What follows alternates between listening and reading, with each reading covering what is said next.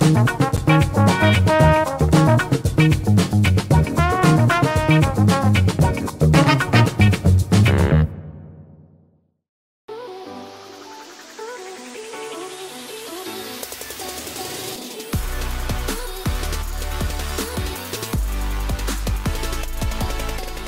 I'm Alexandru Don. I'm a filmmaker. I'm a director, DOP, and colorist from Romania, and my main line of work is commercial production. The thing that I really love about shooting commercial is the fact that you always have to struggle to fit an amazing story in one minute. And most of the time you're shooting outside in very harsh conditions. So having a camera that is very reliable and it's very good build is very important for me. So my main go-to camera for stuff like this is the Sony FS7 Mark II.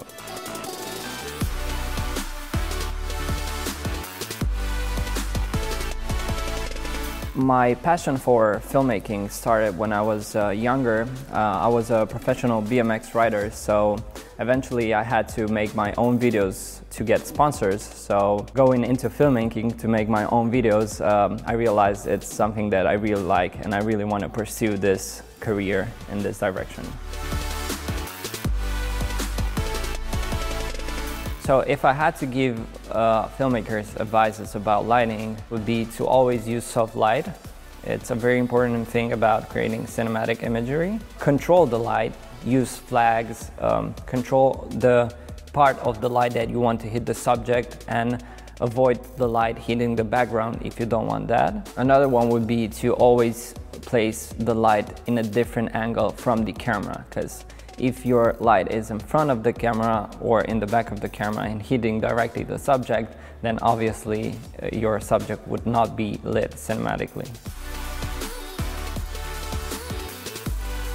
Another important thing when it comes to lighting is having a camera with uh, big dynamic range allows us to have a really beautiful highlight roll-off even when we shoot in very harsh conditions. So shooting in harsh daylight is a really pain because you get those really ugly shadows on the face but if you have a camera with big dynamic range then you're gonna have enough shadows and highlight on the person's face to get a decent looking image. So that's why I love about the FS7, the fact that it has such a big dynamic range.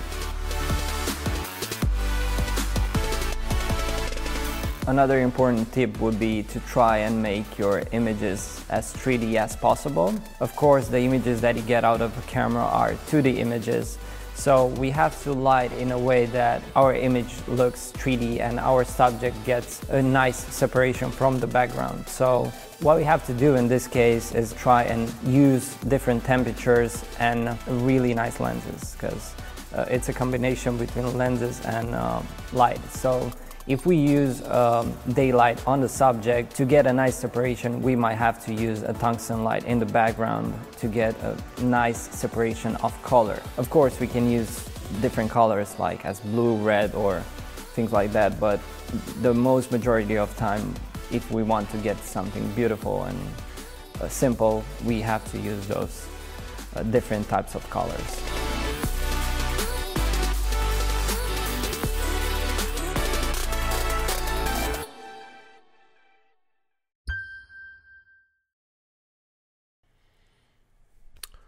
Sony. Bună seara, oameni buni. Ce faceți? Ați văzut o mică prezentare a lui Alexandru Don? Foarte interesant. Uh, carte de vizită. Ia să vedem când dă mesaj. Am reușit. Bun. Hai să zic. Te sună cuși. Bine. Salutare, salutare. Ce faceți? Cine nu știe pe Alexandru Don să ridice mâna sus?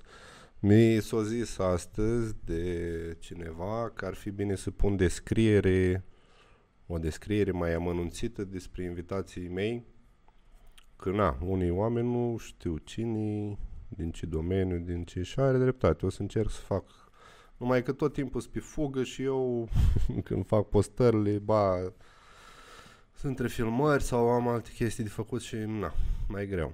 Dar cred că vă poate ajuta și Google-ul și Facebook-ul dacă dați un search să vedeți ce fac oamenii ăștia. Alexandru Don, îl știu de ceva vreme, de pe online mai mult, am avut ocazia să-l întâlnesc la Cluj. Este un tânăr foarte talentat, uh, film director, DP, editor, youtuber, uh, Sony influencer și să ne mai spune el ce. uh, profesionist BMX, nu? Parcă așa au zis. Sportiv. Și face niște chestii foarte mișto. Recent au făcut un promo pentru Netflix, pentru serialul ăla, nu mai știu cum se cheamă. Cred că l-ați văzut pe, pe Facebook. Salutare la toată lumea. Băi, are estimie în seara asta? Or something? De sunteți puțin? Dacă nu mai merge treaba asta cu live-ul, eu oricum o să continui, eu o să le fac înregistrări. Nu o să mă, mă mai chinui să fac live, dacă nu intră lumea și să pun întrebări, că doar asta e tot farmecul. Dacă e fiind live, puteți pune întrebări. Dacă nu, e întrebări invitatului, adică.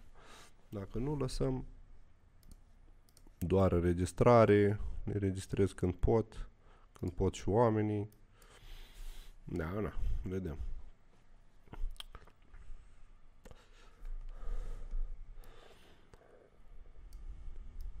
În rest, cum stați cu coronavirus? Început panică. V-ați făcut provizii? Hai, fiți mai activi acolo. Salut, Osi. Servus. Osi tot din Cluj, de data asta, un invitat. Găsim multe talente acolo. Săptămâna trecută a fost Florin, care și el, tot pe producții, pe... cam pe același profil.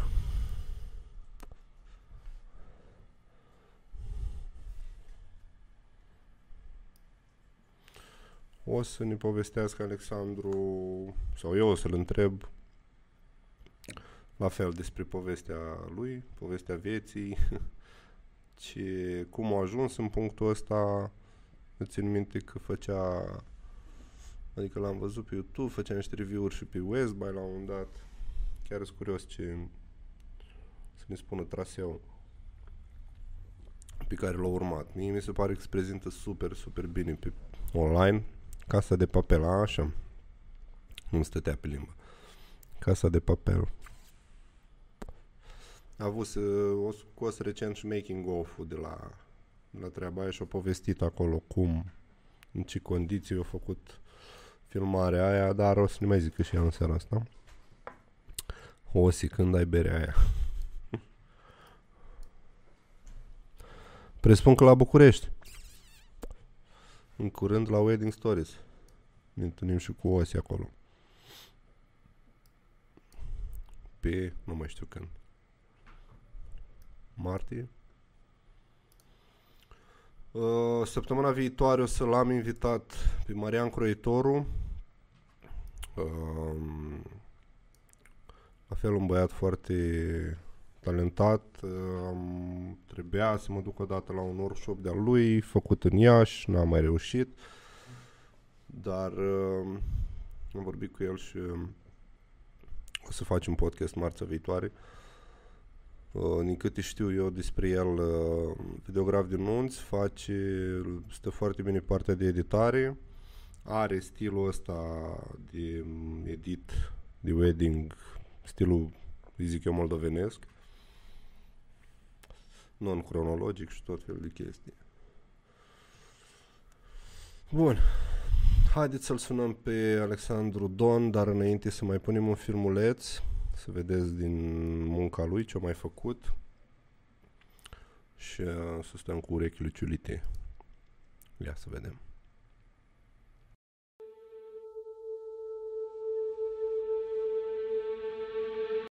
So here I am.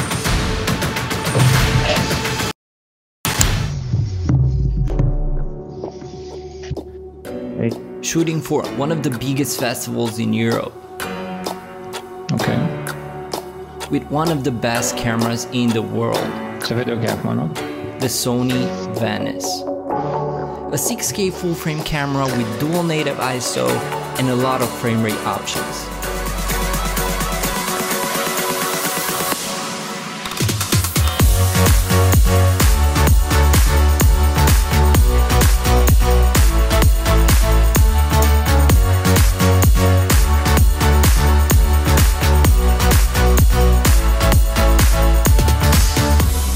When to slow motion, I opted for the 4K 120 FPS RAW, which gave me amazing results and combined with the high dynamic range, it allowed me to capture each moment as cinematic as possible.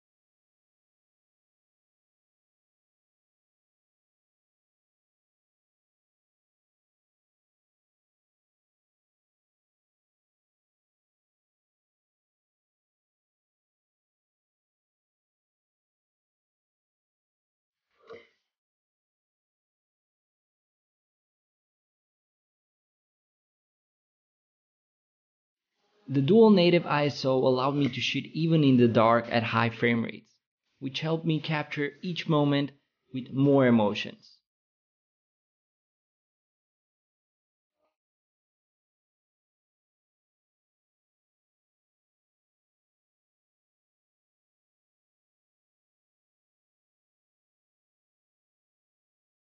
Since Sony Venice is the only camera right now that can shoot 6K full frame 4x3 anamorphic mode, I had to put on a full frame anamorphic lens on it.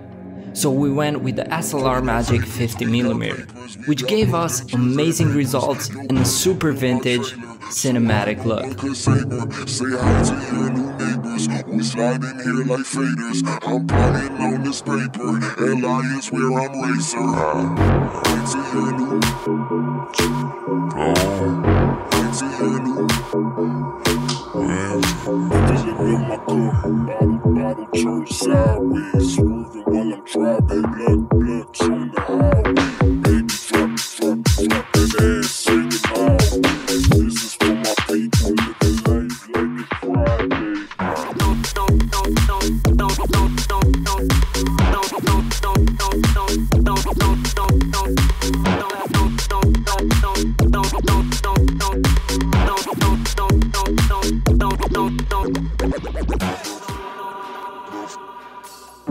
Overall, this camera blew out my mind.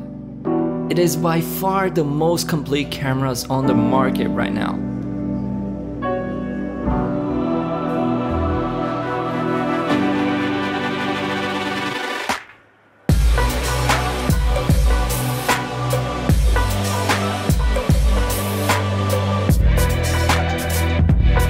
Six K full frame, 4K 120 FPS, dual native ISO, super easy menus, and if this is not enough, it can also withstand crazy weather conditions. This is what I call the perfect camera.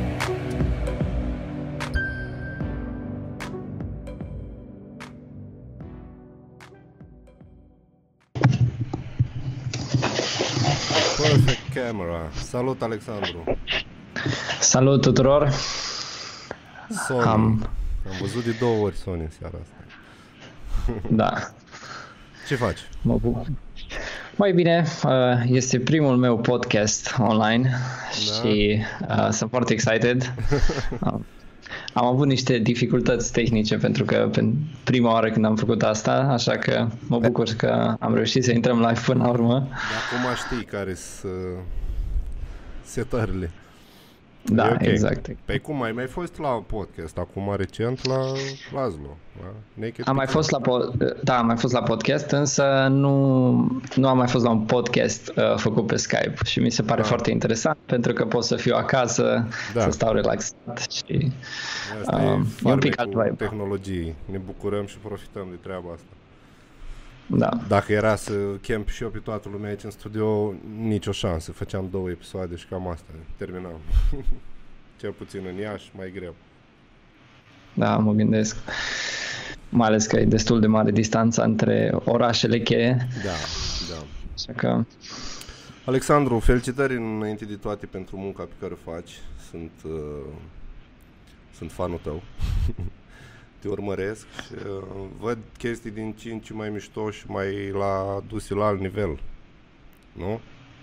Așa cum se da, zice. mulțumesc tare mult. Uh, fac tot posibilul să încerc să evoluez uh, cât mai mult și cât mai rapid posibil, uh, pentru că uh, oarecum sunt destul de tânăr și acum e momentul în care pot să trag cât mai tare de mine, să nu De acord. neapărat să nu dorm nopțile și să stau să studiez, să stau să citesc, să mă uit la cât mai multe tutoriale acum. Consider că vârsta pe care o am uh, e o vârstă la care pot acum, acumula cel mai multe informații și atunci profit pe cât posibil de toată treaba asta. Mă enervați. Trebuie să chem în podcast un om de vreo 80 de ani ca să mă simt și eu bine. Ca să... cu vârsta voastră. Cât ai? să- Tot vreo 25, nu? Ceva genul. 28, 20, 26. 26. 26. mulți înainte. Da, e... gândești foarte bine strategia asta. Acum e momentul. Că după aia, na, nu se știe. Apar alte chestii. Da. Exact, alte priorități probabil sau nu știu, cine știe. Uh, nu Băi, mai ai aceeași priorități, energie. cred că o să fie o prioritate toată viața ta. Crezi că ai să faci treaba asta toată viața? Te vezi făcând video, în general? Hmm? Uh, da, da. Adică cu- cumva am simțit că voi face asta de când eram mai mic. De mic eram pasionat de fotografie, nu neapărat de video, însă um, să zic sincer, uh, pasiunea către video cred că mereu o să pornească din fotografie. Da. Și Da. no, de, de mic încercam să fac poze, mai ales macro, la furnici, la flori, la tot felul și am, am început să-mi placă lucrul ăsta pentru că era ceva ce prin care te poți exprima diferit. Și aș putea zice că ce, cu ce m-a ajutat uh, jobul pe care l-am sau uh, cum mi-a deschis mintea față de ceea ce fac, e foarte interesant pentru că eu, la bază, am fost un om destul de introvertit.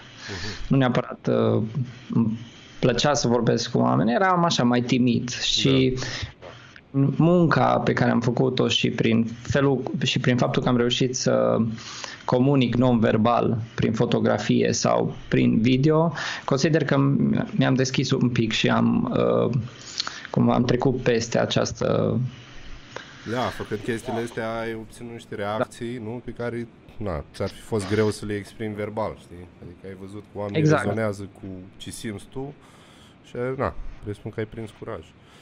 Da, Exact, da, exact. dar uite ce zici tu, că m, prin fotografie, m, cumva, acum, na, când erai tu mai mic și eu eram mai de mult mai mic, nu prea erau accesibile m, camerele video, să zicem, știi? Adică mai toți au început cu un aparat foto mic pus, au pus mâna pe el, că alea erau. Dar acum vezi că copiii din ziua de azi cam poate să pună mâna și pe o cameră video. Deci ar putea să înceapă direct pe video, știi?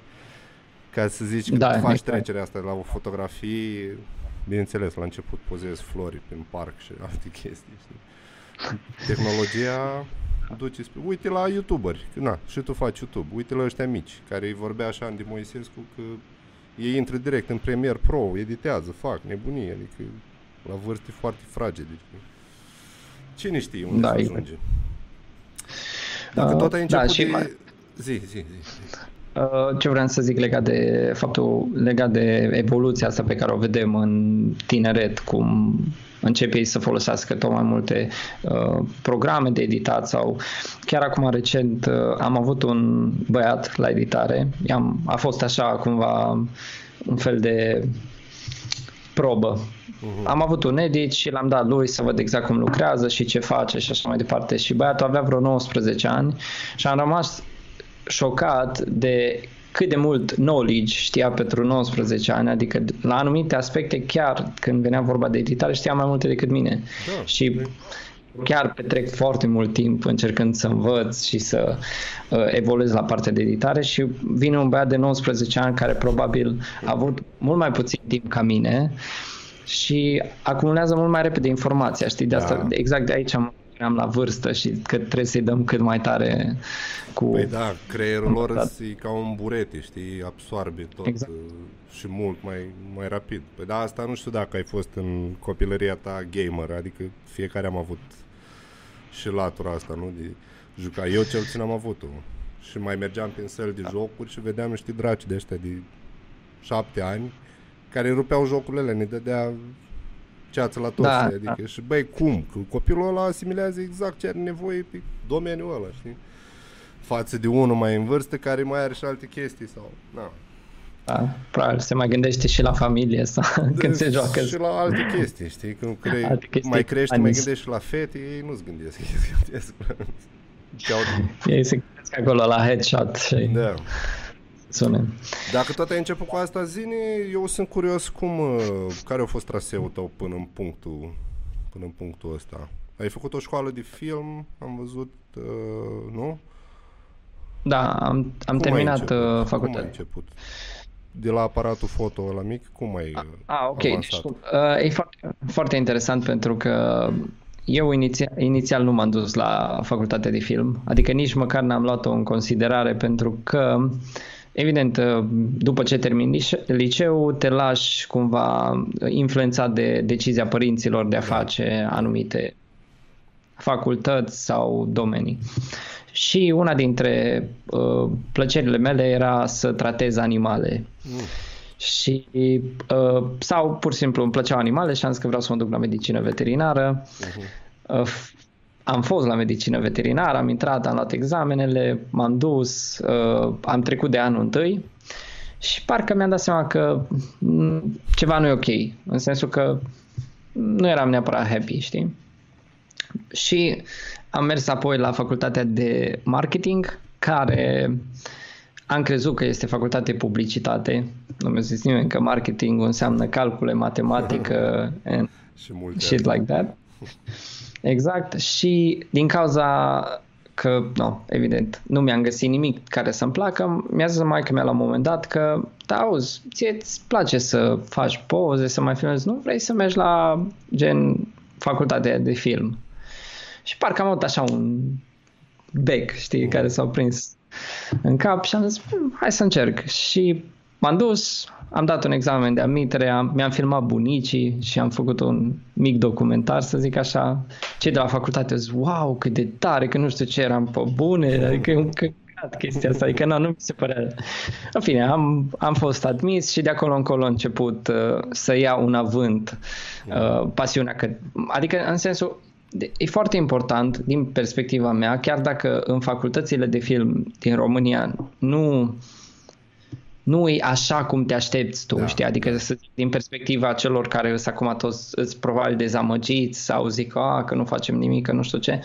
Dar lucrul important care se întâmplă în momentul în care ești la o facultate e faptul că ești înconjurat de oameni care au aceeași Au pasiune, aceeași care pasiune, da. vorbesc același limbaj, care uh, cumva există o competiție la un moment dat între unul sau altul, știi? Și uh, lucrurile astea cumva te bagă mai tare în domeniu, știi? Și te aprofundează fără să-ți dai seama. Chiar Da. dacă nu faci, nu știu, film de Hollywood sau chiar dacă nu filmezi uh, gen Jojo Rabbit sau Batman sau Da, da. things like that.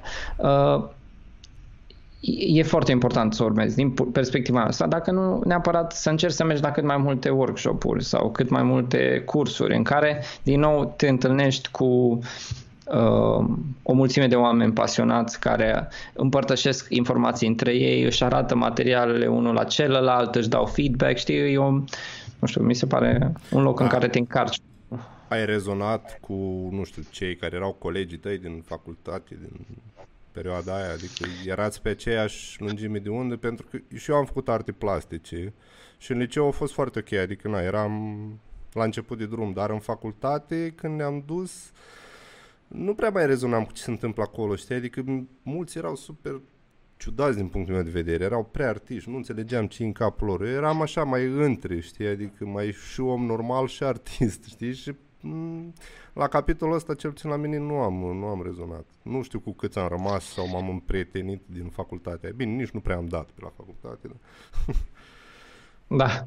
Uh, pot să zic că a, am avut o experiență similară, dar uh, am avut și câțiva, nu mulți colegi, vreo, să- hai să zicem 5 Da, n-ai șase nevoie de colegi 10.000. care erau, da, exact, care erau foarte pasionați și am, ne-am creat noi un fel de bisericuțe în care Mhm. eram noi pe filmul nostru, ne ajutam unul cu celălalt, uh, chiar colegii cu care lucrez, cu care am lucrat în facultate și cu care eram mai apropiat, e- sunt cam singurii din, uh, să zic, uh, promoția noastră care încă fac asta. Aha, da, da. Restul au alte joburi, nu știu, lucrează probabil în, În alte domenii, da. imobiliare sau I don't know. Imobiliare, Deci- da, bună trecere.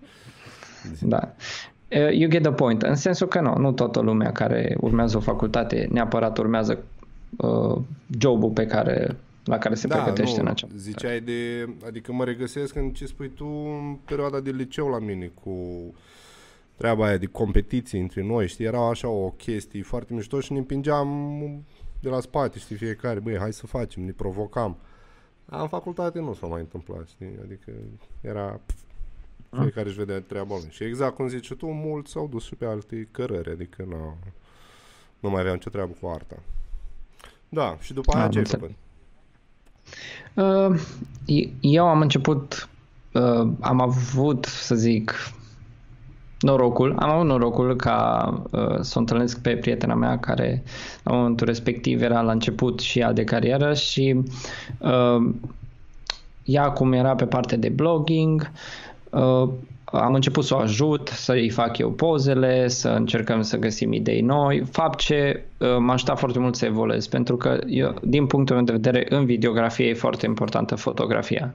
Da. Da. O să zic asta non-stop, pentru că Evident. dacă ești un, fo- un fotograf bun, uh, din punct de vedere al colorizării, imaginii, uh, compoziției și tot, poți să fii și un videograf bun. Într-adevăr, diferă anumite aspecte de la lumină, calitate și așa mai departe, că nu poți să scoți dintr-un video ce scoți dintr-un aparat foto, Da. plus minus, depinde acum de ce cameră video vorbim. Dar eu am început să fac fotografie din ce în ce mai bine.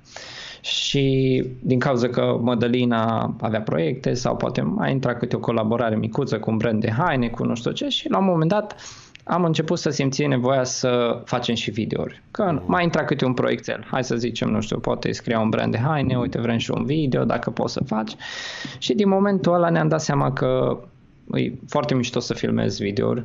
E un pic, e mult mai immersive, uh, procesul e diferit, parcă nu e așa de stresant, că cumva într-o poză, din punctul de vedere, o poză e mult mai grea ca- decât un cadru uh, în mișcare, pentru că cadrul în mișcare uh, îți permite anumite greșeli. Să zic, din punct de vedere al uh, expresiei feței al unei fete sau așa mai departe. Na, la o poză trebuie să fie bine Aia e cu statică, expresia. te să- uiți, vezi toate Exact. defectele, e clar, da, trebuie să fie perfect. Plus că e mult mai ușor să zici o poveste prin video decât prin foto. Pentru că ai o poză statică care trebuie să zică foarte multe, iar prin video poți face o succesiune de cadre Da. care uh, compune o poveste. No, și făcând anumite proiectele de astea mai mici, tot așa, tot așa, am început să creștem amândoi și să avem din ce în ce mult- mai multe proiecte. Asta deja se întâmpla în anul 2 de facultate. Asta în ce an? Având tot Ce mai an mult- era? Și Anul 2. ce an? Anul 2000 Uh, și... Shit, nu mai țin minte. Uh, am terminat acum vreo 3 Trebuie să ani. știi Deci, când ești cu ea, teoretic, că altfel e grav. Dacă... pa, hai să zic, acum vreo 4 ani, jumate, Aha, 5. Ok, da. Nu, nu lucrez, cred că am vreo 6 ani de experiență pe domeniu. Uh-huh. Deci sunt destul de young, să zic așa, nu, nu lucrez de 10 ani sau chestii de genul, ceea ce e bine din punctul meu de vedere pentru că am timp de acum încolo să mă plictisesc dacă e nevoie. Um, referitor la tot procesul ăsta pe care îl făceam noi, făceam poze, făceam video și așa mai departe, am început să atragem niște clienți mai mari. Și în momentul respectiv mi-am dat seama că există o piață bună de deschidere și din punct de vedere financiar, dar și din punct de vedere al uh, viitorului, adică gen, cum să zic... Uh, Adică ai în viitor, da, pe partea asta. uh, am, am analizat am analizat-o ca, o, ca un business de viitor, știi? Mhm. Pentru că am văzut, toată lumea o să vrea din ce în ce mai multe videouri, din ce în ce mai multe reclame pe Instagram, pe Facebook și așa mai departe și am început să mă specializez pe treaba asta. Evident, în facultate, uh, profesorii mei, uh, de îndată ce am luat o latură mai comercială asupra materialelor pe care le făceam, Te-au certat. automat a, a început să zică a, că nu e ok, că tu erai așa artist, că nu știu ce și că acum ești uh, foarte comercial și că nu e ok și eu le-am explicat, le-am zis că uh, toată partea asta de comercial, de comercial vine din nevoia de a încerca de a, de Stai, stai, te-ai blocat. Ia să vedem și revine. Reconnecting. ok. Ești? Te-ai ai Uh, înghețat un Da, pic. sunt. Așa. Nevoia vine Da. din... Uh, nevoia uh, laturii comerciale venea din uh, pricina faptului că vreau să câștig uh, o, să câștig bani în așa fel încât să pot să investesc în echipament ca să pot să fiu din ce în ce mai bun. Pentru că la perioada respectivă vedeam echipamentul ca o cum să zic, adică nu, toți trecem prin asta, zicem, bă, nu pot să fac aia pentru că Da. n-am camera aia, pentru că n-am lentila aia și așa mai departe, că încolo, de fapt, nu Noi camera te face artist și, da, exact, mintea pe care o avem și cum gândim. Dar, uh, no, long story short, uh, cumva f- lucrând din ce în ce mai mult și analizând din ce în ce mai mult latura comercială, a început să devină o plăcere să fac uh, videouri comerciale, spotulețe și chiar cum, nu știu, probabil unii oameni detestă să le apară o reclamă în față când se uită la televizor, pentru mine e o plăcere, pentru că analizez, uh, văd stiluri noi, văd greșeli, văd uh, așa da, așa nu, știi, și există multe E foarte interesant cum ziceai și în beneficii. clipul pe care mi l-ai trimis de primul clip, că ți se pare foarte mișto provocarea că trebuie într-un minut să spui o poveste, știi? Adică și mai nou, cred Da. că și mai scurt, 30 secunde, mai pui în Insta Story, mai... nu? A, 10 a, secunde. deci, uh, din uh, research-ul pe care l-am făcut și din tot ce am studiat lately, attention spam-ul uh, cade din ce în ce mai tare în Da. jos ca timp ca, și cel puțin eu am clienți care îmi cer videouri de 15 secunde, de 10 secunde, îmi cer m- foarte mult să-mi cer gifuri, gifuri creative, nu știu, cu tot felul de animații sau chestii de genul care Băi, se, mișto. uh, care până la urmă, da, sunt anumite lucruri pe care le văd la alții, că merg bine, la alte branduri pe care le implementează și se pare că nu. S- uh, Bine că cum să cer, zic? bine că vor, știi? Adică, nu. Da, da, asta e, asta e un Lasă lucru să bun. facă cei din afară primii, că na, măcar avem ce să urmăm, știi? Sau, la ce... Da. Păi și clienții ai din uh, s- ăștia care îți cer sunt din România sau ești din afară? Uh, în mare parte, când vine vorba de content de Instagram, lucrez destul de mult cu Bucureștiul, cu agențiile de publicitate în București, care uh, lucrează cu anumite branduri și a, cumva inițiativa de acolo vine. Da. Îns- Însă, în moment- de multe ori când lucrez cu clientul direct, uh, fără agenție la mijloc, um, oamenii își cer video. Adică prea puțin să vină să zică wow, că vrem și un GIF de ăla, că am văzut la nu știu cine. Ceea ce nu, nu-i rău. Mie îmi place să fac videouri mai mult decât GIF-uri, deci... Da. Dar poți să Eu oferi cer tu, pentru- adică na, poți să o faci tu pe agenția să știi ce trebuie, știi? Nu? Nu faci Da. asta. Sincer, am, zic sincer, am încercat să, să iau o latură și de agenție în ceea ce fac eu ca nivel de producție, însă mi se pare destul de greu să faci prea multe lucruri deodată. Da, da, deci, clar. E cu Uh, totul alt job și ăla, adică stai să te ocupi din total alte chestii. Știi? Poți să le combini Da. într-o oarecare măsură din experiență, dar Nu, e- Da. este foarte, din, din punctul meu de vedere, este foarte greu să, să te concentrezi la, nu știu, 5 lucruri deodată și toate să le faci bine. Uite, îți dau un exemplu din uh, ce am pățit eu. Am avut un client care uh, mi-a cerut să-i fac și fotografii, și video, și postări în social media pentru că nu, nu, nu avea timp da. și uh, story-uri și Facebook și YouTube plătit și tot, tot, tot. Și am, în momentul respectiv am zis, bă, Ai zis da. lucrul ăsta ar putea să fie foarte benefic din punct de vedere financiar. Pentru că sunt foarte multe materiale, vine cu un contract stabil, poți să faci asta lunar și am, am zis, bun, hai să dăm o lună să vedem exact cum mă descurc cu treaba asta. Având în vedere că am cât de cât experiență pe Instagram și cu felul în care trebuie să postez, ce merge, ce nu merge și așa mai departe, am început să facem producția la fotografii, producția la video, tot, tot, tot. Ei bine, când a venit momentul în care să postez constant, să pun și pe Instagram și pe Facebook, să pun promovat în YouTube, toate astea, deja m-am pierdut. Deja nu mai, cum să zic, era un alt job, un alt daily job pe Exact. care nu poți, să, nu poți să-l faci. Deci asta să zic Nu că poți. dacă vrei să ai succes într-un anumit domeniu, să zic videografie, fotografie sau așa mai departe, trebuie să fii foarte bine Înfipt. Nișat în direcția în care vrei tu să mergi. Că e ca și cum, uite, de exemplu, tu, tu ești foarte bun pe partea de nunți, uh, faci lucruri absolut super frumoase și e ca și cum acum vine cineva la tine și zice că vrei să produci, nu știu cât content pentru Instagram și așa mai departe. Într-adevăr, sunt sigur că o să-l faci. Da, Dar, da nu poți să te ocupi mai uh, departe de el, adică Exact, nu mai poți să rămâne în aer. faci așa. Da. Da, treaba asta știi când e bună de făcut? Pe la 60 de ani, când n-ai să poți să mai fii prea mult pe teren și ai să stai să faci chestiile alea, să le postezi, să le pui, dar cine știe ce o să mai întâmple până atunci. Nu, no, e foarte complicat. Dar cred că de multe ori poți, uh, pe pielea noastră o testăm, adică ne aruncăm în niște chestii, vedem că nu, data viitoare, clar, tragi linii și spui omului că, băi, nu se poate, e imposibil, știi? Da. Ei nu o să te creadă pe cuvânt, că vede la tine că, băi, dar tu cum faci? Tu cum postezi? Că vă că ai timp. Da, dar e timp, munca mea, nu e încă o muncă, încă un client. Eu sunt clientul meu, știi? Exact, exact.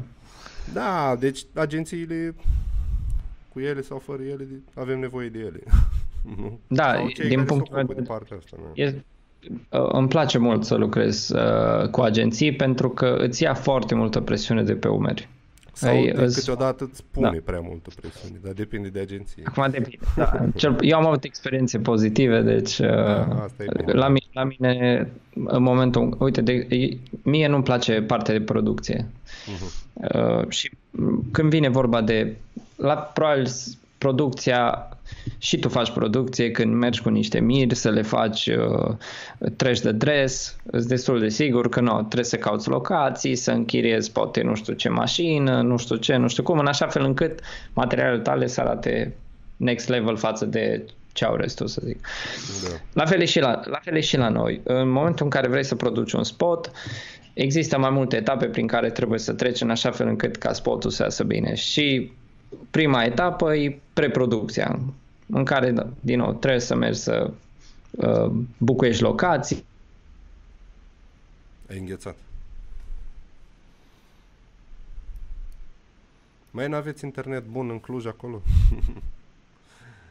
Hai că revine imediat. da. Nu prea stați Sper că bine cu nu e internetul de la acolo. netul meu. Băi, nu știu, nu contează. Poate e de la Sky. Băi, s- Da. E ok.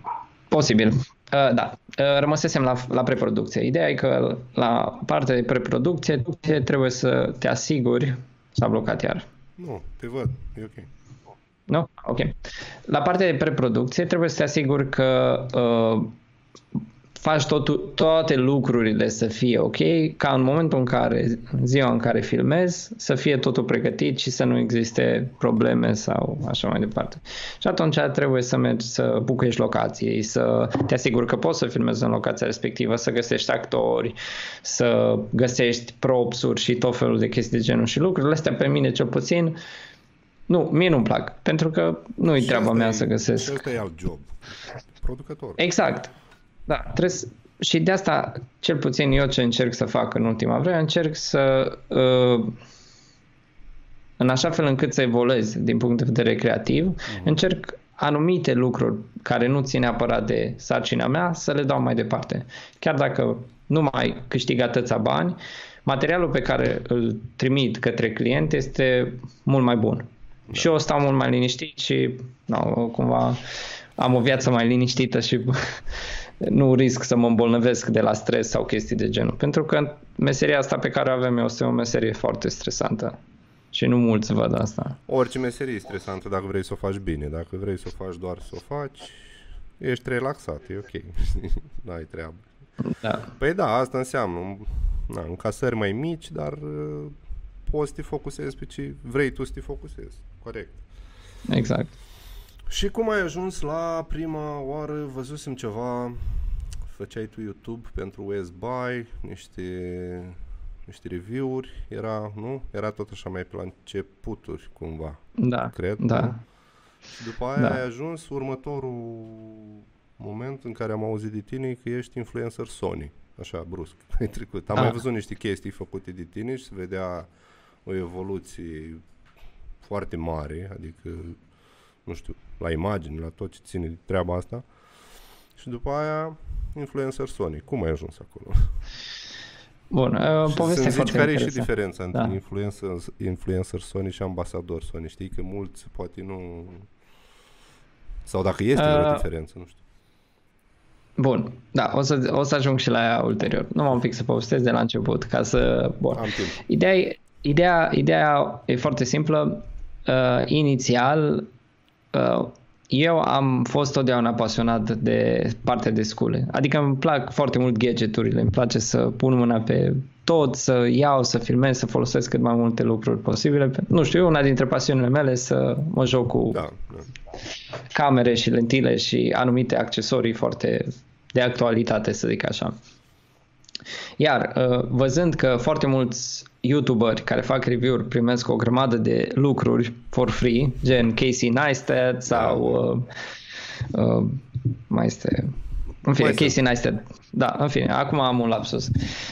Așa, am zis că bun, hai să încep și eu, că nu mai face nimeni în România chestia asta, hai să încep să fac și eu review-uri. Who knows, poate primesc lucruri uh, for free. Și West Buy fiind unul dintre magazinele de la care îmi cumpăream majoritatea sculelor, pentru că este cam singurul magazin din România care vinde scule profesionale pentru filmat, uh, am zis, "Bă, ce ar fi să le scriu?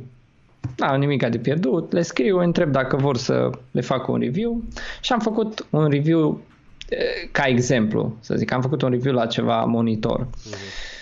M-am dus cu review alea, le-am zis, băieți, uite, asta pot să fac eu, dacă ați fi interesat să colaborăm, mai îmi dați câte un produs, eu fac review, îmi rămâne produsul mie, voi aveți un review ok la produs. Și uh, au fost Poc.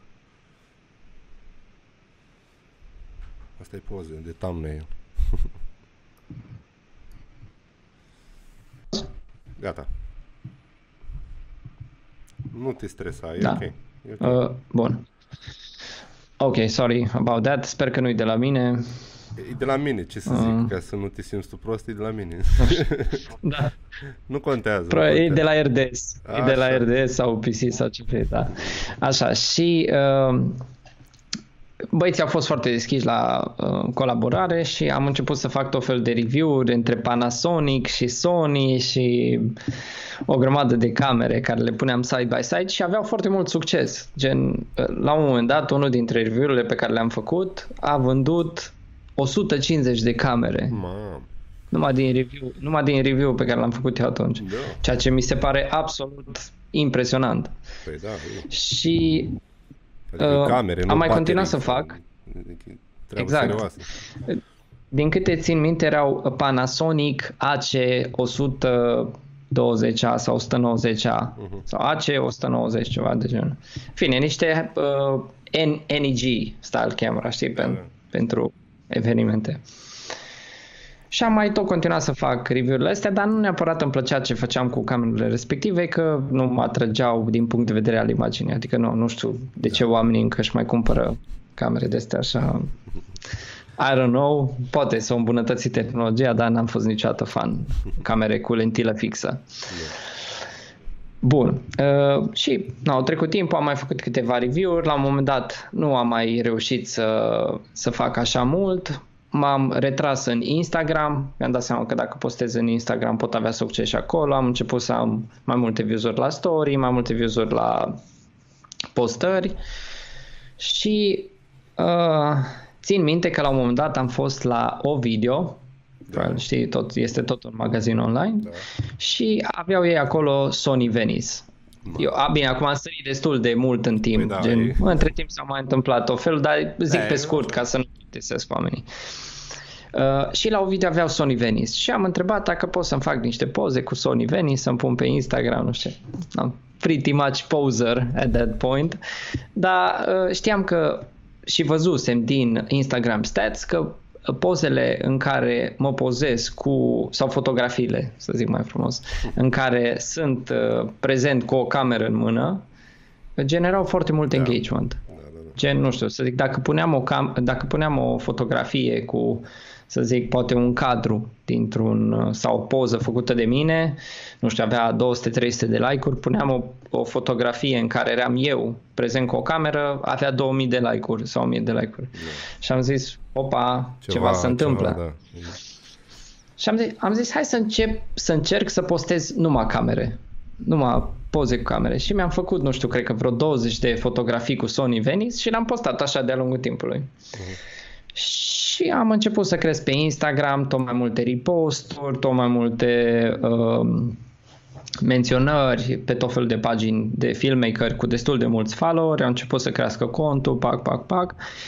Și la un moment dat știu că eram în San Francisco și primesc un telefon, așa random, pe la, nu știu, 4 după masa.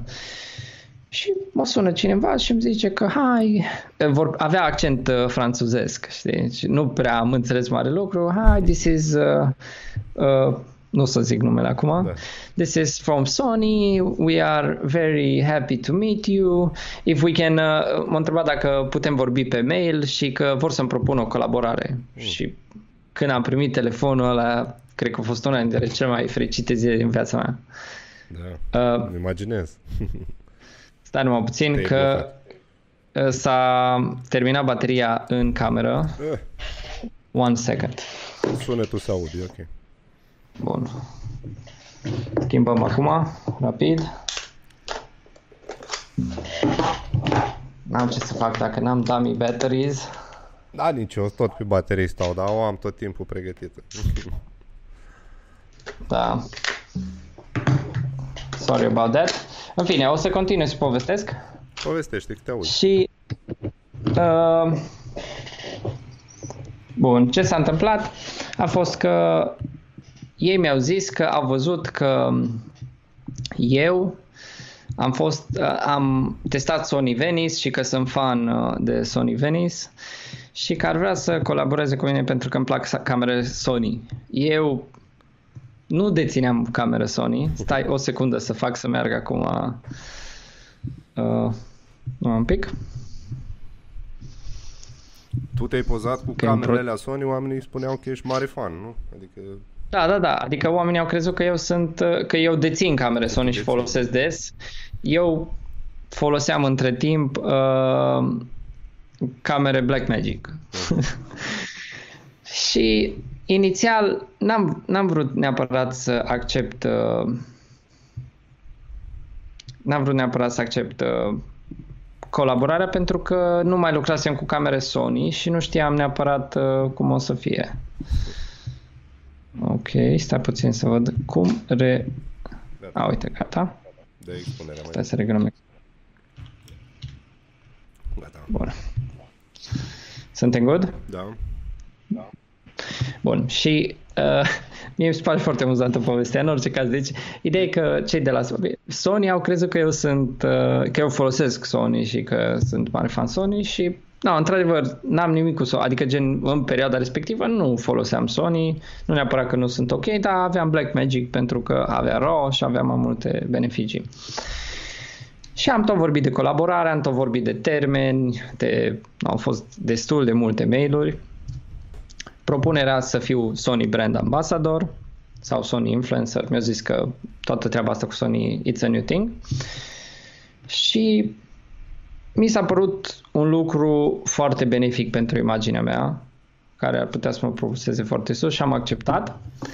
Păi și uh, te și ajutat, adică pe partea asta... Da, mă, mă ajută foarte mult, adică e un lucru absolut genial. Uh-huh. Uh, și semnând contractul cu ei, automat uh, am primit o cameră FS7 Mark II, care uh, it's something pentru că până acum, până la momentul respectiv, mai primeam produse, dar nu, da, nu erau de valoare. Nu erau de valoare respectivă, adică poate mai primeam câte o lumină, poate mai primeam, nu știu, câte un monitor sau chestii de genul care nu, nu neapărat depășeau 1000 de euro sau 2000 de euro, să zic. Și cadou de la Sony au depășit cam toate așteptările mele, să zic așa. Dar ți-au zis ce-ți, dă, ce-ți dau, nu? Adică da, da, da, da. Adică era în urma unui agreement, uh, în urma camerei eu trebuia să fac anumit conținut, să postez anumite chestii, să fiu prezent la anumite evenimente și așa mai departe. Da, deci avut, cumva... Puteai să-ți alegi între niște camere sau era da. singura opțiune, nu știu. M-au întrebat dacă vreau Sony FS5 sau FS5 Mark II sau FS7 Mark II. Și am zis că vreau F7 Mark II, că cumva era și valoare mai mare. De, am fost român, știi, în sensul ce mai scump de acolo. Cât mai mult. Da, da, da. Și um, Bun, am primit, am primit camera, eu până în momentul respectiv n-am mai filmat pe Sony F7 deloc niciodată și aveam Sony Ven- so, aveam Blackmagic Ursa Mini 4.6K și uh, Sony FS7 Mark II. Și no, tot mai aveam un eveniment care, sau mai aveam spoturi care le filmam pe uh, Blackmagic pentru că era camera pe care o știam cel mai bine și nu dădeam la teori și am început încet, încet să filmez și cu FS7 și mi-am dat seama că uh, Sony FS7 era o cameră mult și este o cameră mult mai bună decât uh, Ursa Mini. Da. Și cumva din cauza că am început să lucrez cu camera asta, mi-am dat seama de anumite lucruri pe care Sony le are și multe branduri nu le au. Mm. Și am început să fiu fan Sony, uh, cum să zic, invol- involuntar, exact. Și chiar, chiar și în ziua de astăzi pot să mă duc la orice proiect, oricât de mare ar fi și să folosesc Sony F7 și să fiu super mulțumit, dar asta din cauza că am avut acces la ea, știi? Și am reușit să o învăț și să văd ce poate și așa mai departe. Dar... Da, um, soarta, știi? Adică, da. da, exact, exact. Eu, până la momentul respectiv, am evitat oarecum camerele Sony uh, pentru că, din nou, nu aveam knowledge-ul, knowledge-ul suficient de suficient, mare da. în, încât să știu ce pot, știi? Da. Și, no. Da, interesant. Uh, interesantă poveste. Cumva ai da, avut noroc. Nu știu, adică tu ți-ai făcut norocul ăsta, știi? Adică nu știai unde vrei să ajungi, nu? Dar uite, da. cu mâna ta ți-ai făcut-o, știi?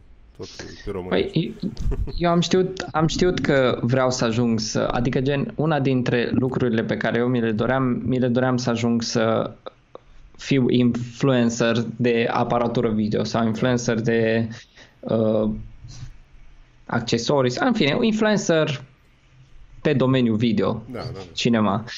Și am mult timp am încercat să le scriu la anumite branduri. Am scris la foarte multe branduri. Personal le scriam mail-uri. Hei, uite, Alex Don, fac asta, mi-ar plăcea să colaborăm, aș putea să vă aduc valoarea asta în companie, în sensul că pot să vă fac video pot să fac tot felul.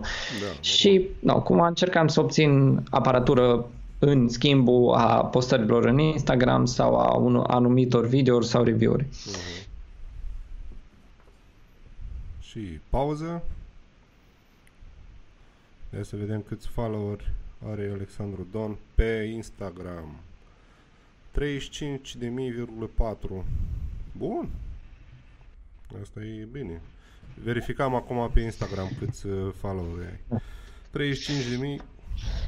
E un număr bun, nu? Da. Nu e așa de, ră- nu e așa de mare, nici nu e așa de mic. Băi, nu Se știu, poate nu e mai așa bine. de mare pentru domeniul ăsta și pentru, bine, nu sunt toți români, dar pentru domeniul ăsta eu zic că e bine. Nu te compari cu Shelly la followers, dar Da, e așa alt e. domeniu, adică e altceva. Da. Um, no, Apropo, ideea e... Alexandru Don pe Da, Instagram, follow, mai în cap câțiva. Mai în cap, da, mulțumesc frumos. Dacă sunt, uh, abi- acum, dacă ar exista, hai să zic că nu, am vorbit destul despre mine și anumite, Nu, nu, nu, abia ai Aspect. început.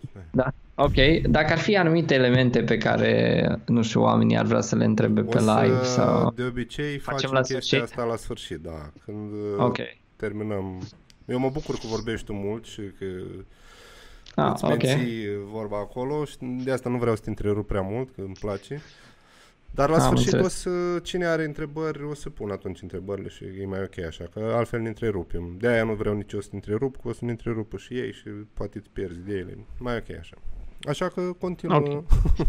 Da, ce mai vreau să zic, da, referitor la uh, acum aș vrea să o dau un pic pe motivational speaking pentru că uh, simt că de, de cele mai multe ori în momentul în care v- îți propui ceva și crezi foarte tare în ceea ce îți propui, ajungi să faci uh, acel lucru. Da.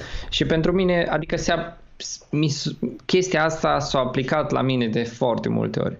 Uh, mi-am, mi-am, mi-am dorit să fiu sponsorizat de un brand de camere, indiferent de care era el, eu eram fericit. Am, am, am ajuns să fiu sponsorizat de Sony, care e fucking big și Da. mă bucur enorm de mult. Uh, îmi aduce foarte multe beneficii. Uh, din punct, de, v- din punct de vedere al proiectelor sau al lucrurilor ca și, să zic, uh, clientelă, nu neapărat m-a ajutat foarte mult, dar mă ajută foarte mult ca self-esteem, știi? Da, normal. Și e foarte important să crezi în tine și să crezi uh, în ceea ce poți să faci. Cred că e cel mai Pentru că important. Uh, la, cred că la, la fel și când am început să povestesc despre chestia asta cu influencing-ul, de m-am dus la West Buy și le-am propus, eu credeam foarte tare în ceea ce pot să fac. Și am convins oamenii să, să creadă în mine. Și asta e, asta e foarte important în momentul în care tu te vinzi pe tine ca brand. E Trebuie foarte să important crezi tu să în tine crezi- întâi și după aia o să Exact. creadă și ceilalți. Dacă nu, Exact. Adică e, e foarte important ca tu să, să fii foarte stăpân pe skillurile tale și pe ceea ce știi tu să faci. Că Da. E și skill-urile le A- mai, a- ți le mai însușești în timp sau mai înveți, dar Da. încrederea în sine e foarte importantă că știi E că ai foarte să important. asimilezi anumite lucruri și știi că ai să ajungi în punctul ăla, știi? Normal. Uh, Eu, de, uh, de exemplu, în multe din uh, proiectele pe care le-am făcut și multe proiectele pe care, multe proiecte pe care le fac, uh, de cel mai multe ori, uh, cum să zic, mă gândesc foarte sus Uh-huh. la rezultatul final, în sensul că totdeauna îmi pun un standard foarte înalt. De exemplu, dacă am văzut o reclamă la Nike, eu îmi zic în cap, următorul video trebuie să fie acolo, ca nivel, Da. să zic. Ca nivel, sau da. Ca nivel, nu știu, trebuie, trebuie să fac în așa fel încât să pot să duc producția la nivelul ăla. Și de multe ori am, am filmat acum, nu știu câți ani, un film cu astronauți și toată lumea mi-a zis, bă, nu poți să-l faci, că e prea greu, că n-ai cum, că nu știu ce. Am rezolvat tot. Am stat, am făcut research, am făcut rost de costume, am făcut rost de locații, am făcut rost de tot singur. Și am reușit să-l fac. Și no, am luat cea mai mare notă atunci la licență cu filmul respectiv, uh, ulterior. Că în prima tură nu mi-am luat licență, dar e o altă poveste pe altă dată, în fine. Uh, am avut eu ceva certuri cu unul dintre profesori, în fine. Uh, ideea e că filmul a fost foarte apreciat, că la licențe, în momentul în care ești la facultate de film, se proiectează proiectele în cinema, știi, și am venit tot felul de oameni importanți, regizori și așa mai departe și filmul pe care l-am avut eu a fost cel mai apreciat. Fapt ce arată că dacă îți propui ceva și crezi foarte, foarte tare în ceea ce îți propui, you can make it work. Da, funcționează foarte bine și treaba asta. Când îți zice lumea că nu poți, clar, te ambiționează și tragi tare să, să vezi, să le demonstrezi că poți, știi? Dar ce faci când ajungi sus, sus, sus și nu mai ai nicio provocare? Ce faci în momentul ăla? Toată lumea da. o să zică că da, poți, că ne-ai dovedit de atâtea ori și că uite că știm că poți. Ce mai faci? Eu zic că în domeniul nostru să ajungi sus, sus, e foarte greu.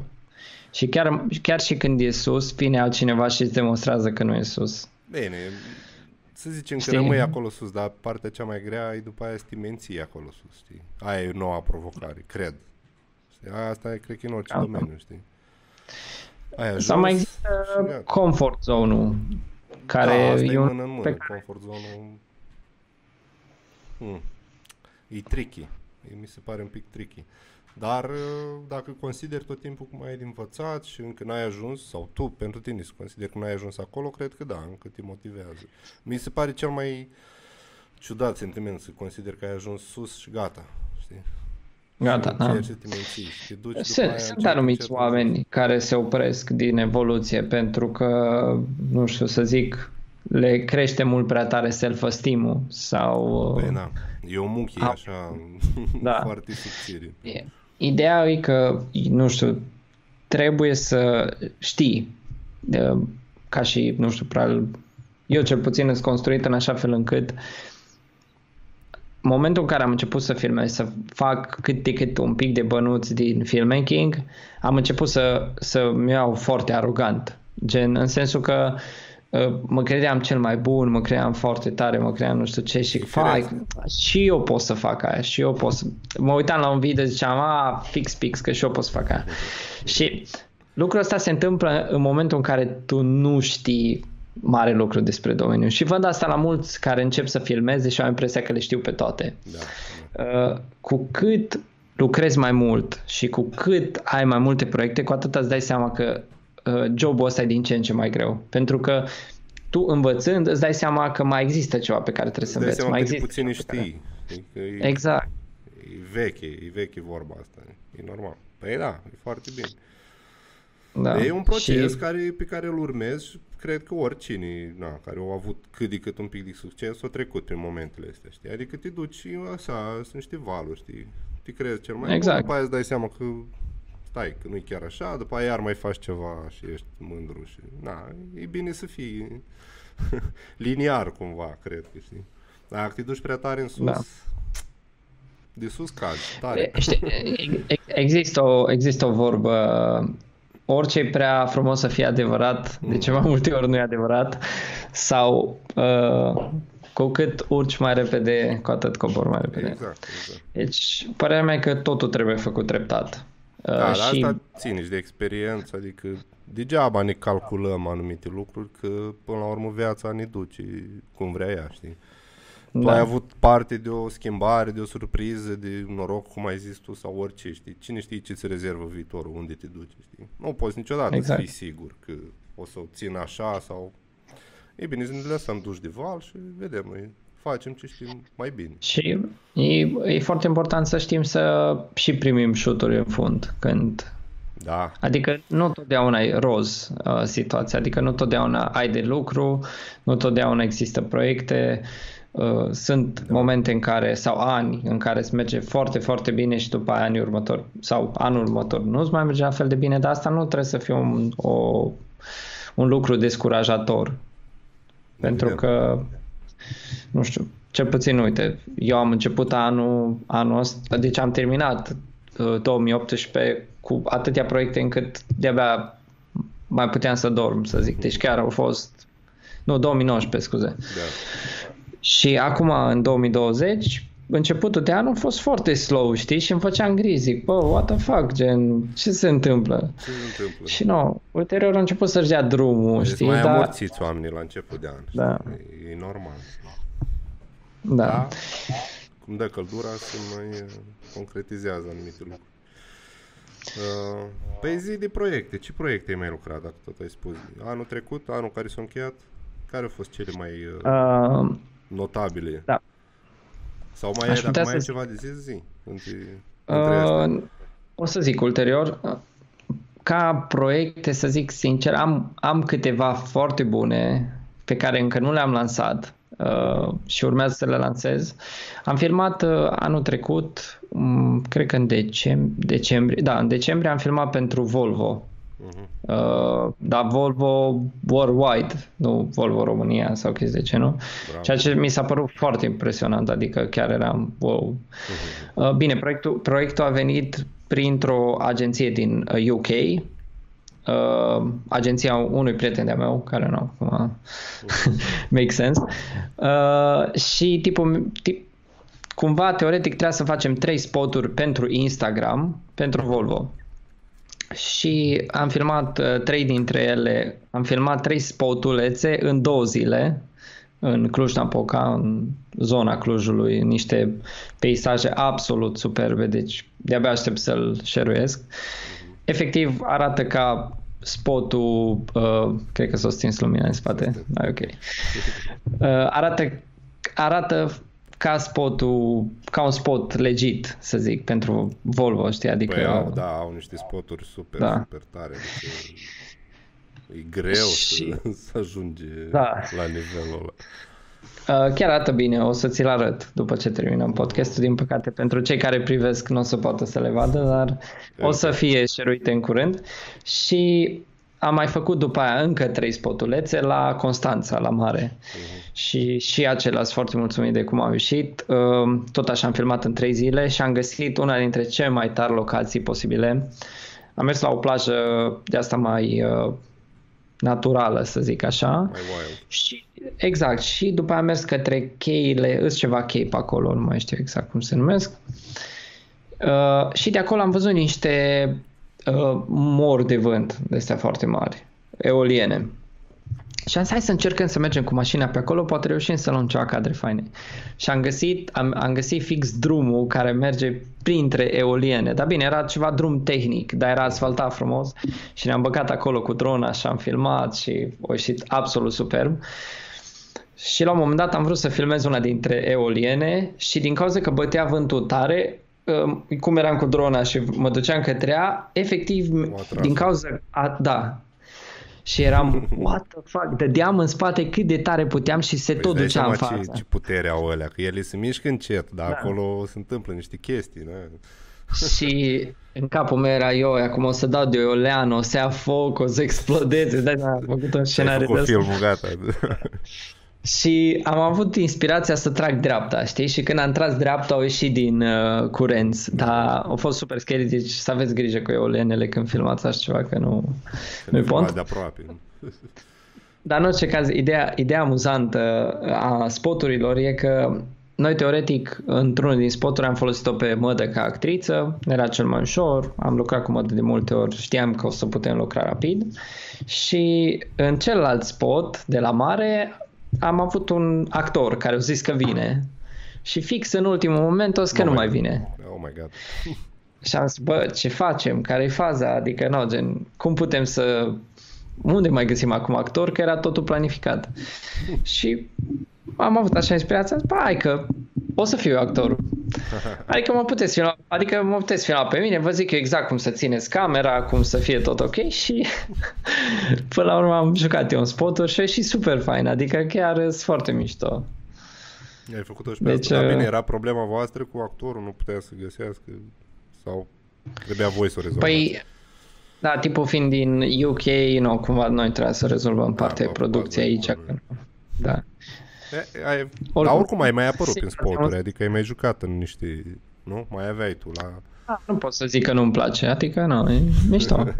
Ești Numai, știi, fiind un pic control freak când vine vorba de cameră și imagine, știi, trebuie totdeauna să văd exact no, dacă e expus, dacă e focus, dacă e toate chestiile astea. Au știi? durat mai mult până ați terminat proiectul pentru că ai jucat și ai, erai Nu. atent? Nu? Nu, sincer merge, chiar a da. fost ok. Da. Și ați dat așa o notă de, nu știu, un, un vibe de la Nordic la clipurile astea, știi Da. că au, au ceva, au, sau mașina Exact. când o vezi îți spune, știi, nu știu. Ex- exact asta am încercat să facem. Uh, chiar, da, stai un pic. Dacă tot vorbim despre asta, pot să-ți arăt. Da, ți arăt după. Hai că O mereu să-ți să că arăt. dacă nu, Da, nu se poate, nu... Dacă nu văd da, oameni, Vreau să-ți o dai să... seama. Dacă Și n-ați în tot. rest, Dacă, O grămadă de... când îl scoate? Spune-te. Uh, va trebui să fie mai întâi postat pe Instagramul Volvo și apoi o să-l preluăm și noi. Da, și în rest, uh, În rest, știu, ce mai cu proiecte. Netflix, chestii de astea. da, generale, da. Ce fac oamenii? Păi povestește-ne și despre asta, că cumva n-ai cel mai... uh, Cel, nu știu dacă cel mai știu, dar rezonează lumea mai altfel când aude de Netflix. știi? Cu toate că Da. ai spus tu niște chestii și în, nu? La Laszlo, în podcast, parcă sau... Nu mai știu. Uh, nu, am făcut eu un video de YouTube Așa. în care am vorbit Așa, uh, așa. despre chestia asta. I- Ideea e că, din nou, prin prisma faptului că Madalina este o influențăriță de succes pe partea de blogging sau, nu știu, lifestyle influencer, să zic așa, uh, și pentru că prietena mea seamănă foarte tare cu actrița principală din, sau una dintre actrițe principale din uh, Casa del Papel, Netflix. Uh, a fost contactată de Netflix să facă un sketch pentru ei, pentru că nu, ea seamănă cu ea și cumva avea legătură și inițial cei de la Netflix ne-au propus să facem ceva mult mai simplu, adică gen nu aveau nu aveau un gând ceea ce am făcut noi. Și noi le-am zis, bun, bun, dar dacă tot e să facem ceva nou fiind Netflix, hai să facem ceva ca să, care să impresionăm, știi? Da. Că, nu, până la urmă trebuie să impresionezi clientul, mai ales când e vorba de un client așa mare, adică nu, trebuie să-i arăți că, bă, poți să faci Hai, că chestii se tare. poate, da. Și uh, am vorbit cu Măda, am încercat să găsim un scenariu foarte ok, să, nu, cumva să fie și posibil. Am început să dau o grămadă de telefoane, să vorbesc cu toată lumea, să văd cine poate să vină, unde găsesc oameni cu uh, arme, cu tot felul. Deci a fost așa un... Deci Cum nu să vă zic? date ei scenariu sau ceva. O, trebuia să Nu. fie ceva legat de serial, nu? Sau ceva. Da, da, trebuie să promovăm nou sezon. Și partea faină e că am avut acces la primele 4 sau 5 episoade înainte să fie lansate, ceea ce mi s-a părut fain, mai ales că suntem fani al episodului.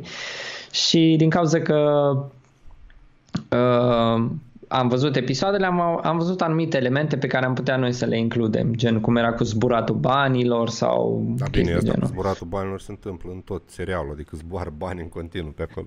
Da, da, da. Dar era, era un, nu știu dacă țineți minte, era un episod în care uh, vine un zeppelin deasupra cerului și, nu știu, lasă jos câteva Da, da, milioane da. de dolari și toată lumea și sunt mulți bani în aer care zboară și cumva aia a fost sursa de inspirație pentru ce am făcut.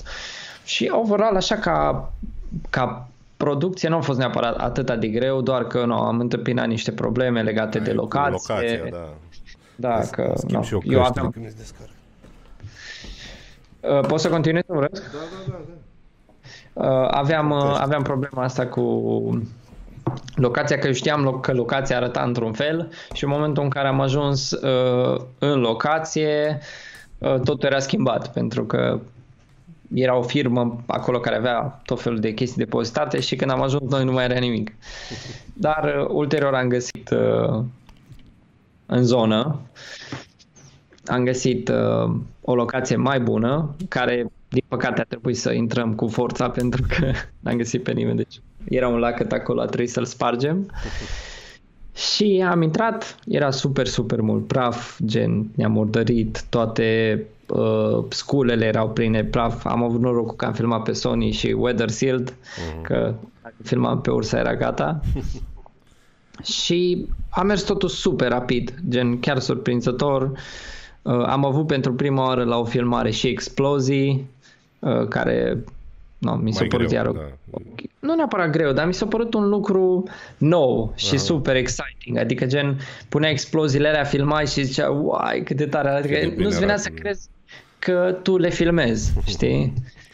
Da. Uh, Și asta e unul dintre lucrurile care îmi place la domeniul ăsta, e că cumva te poate impresiona foarte ușor ceea ce faci dacă faci ceva bine, știi? Dacă, adică, da, te uiți pe ecran și vezi, mama, Da. ce tare ești. Uite, de exemplu, când filmez și cu Phantom Flex, de exemplu, nu știu, Da. uh, dacă cei care se uită știu ce e Phantom E, um, stai așa, te blocat iar.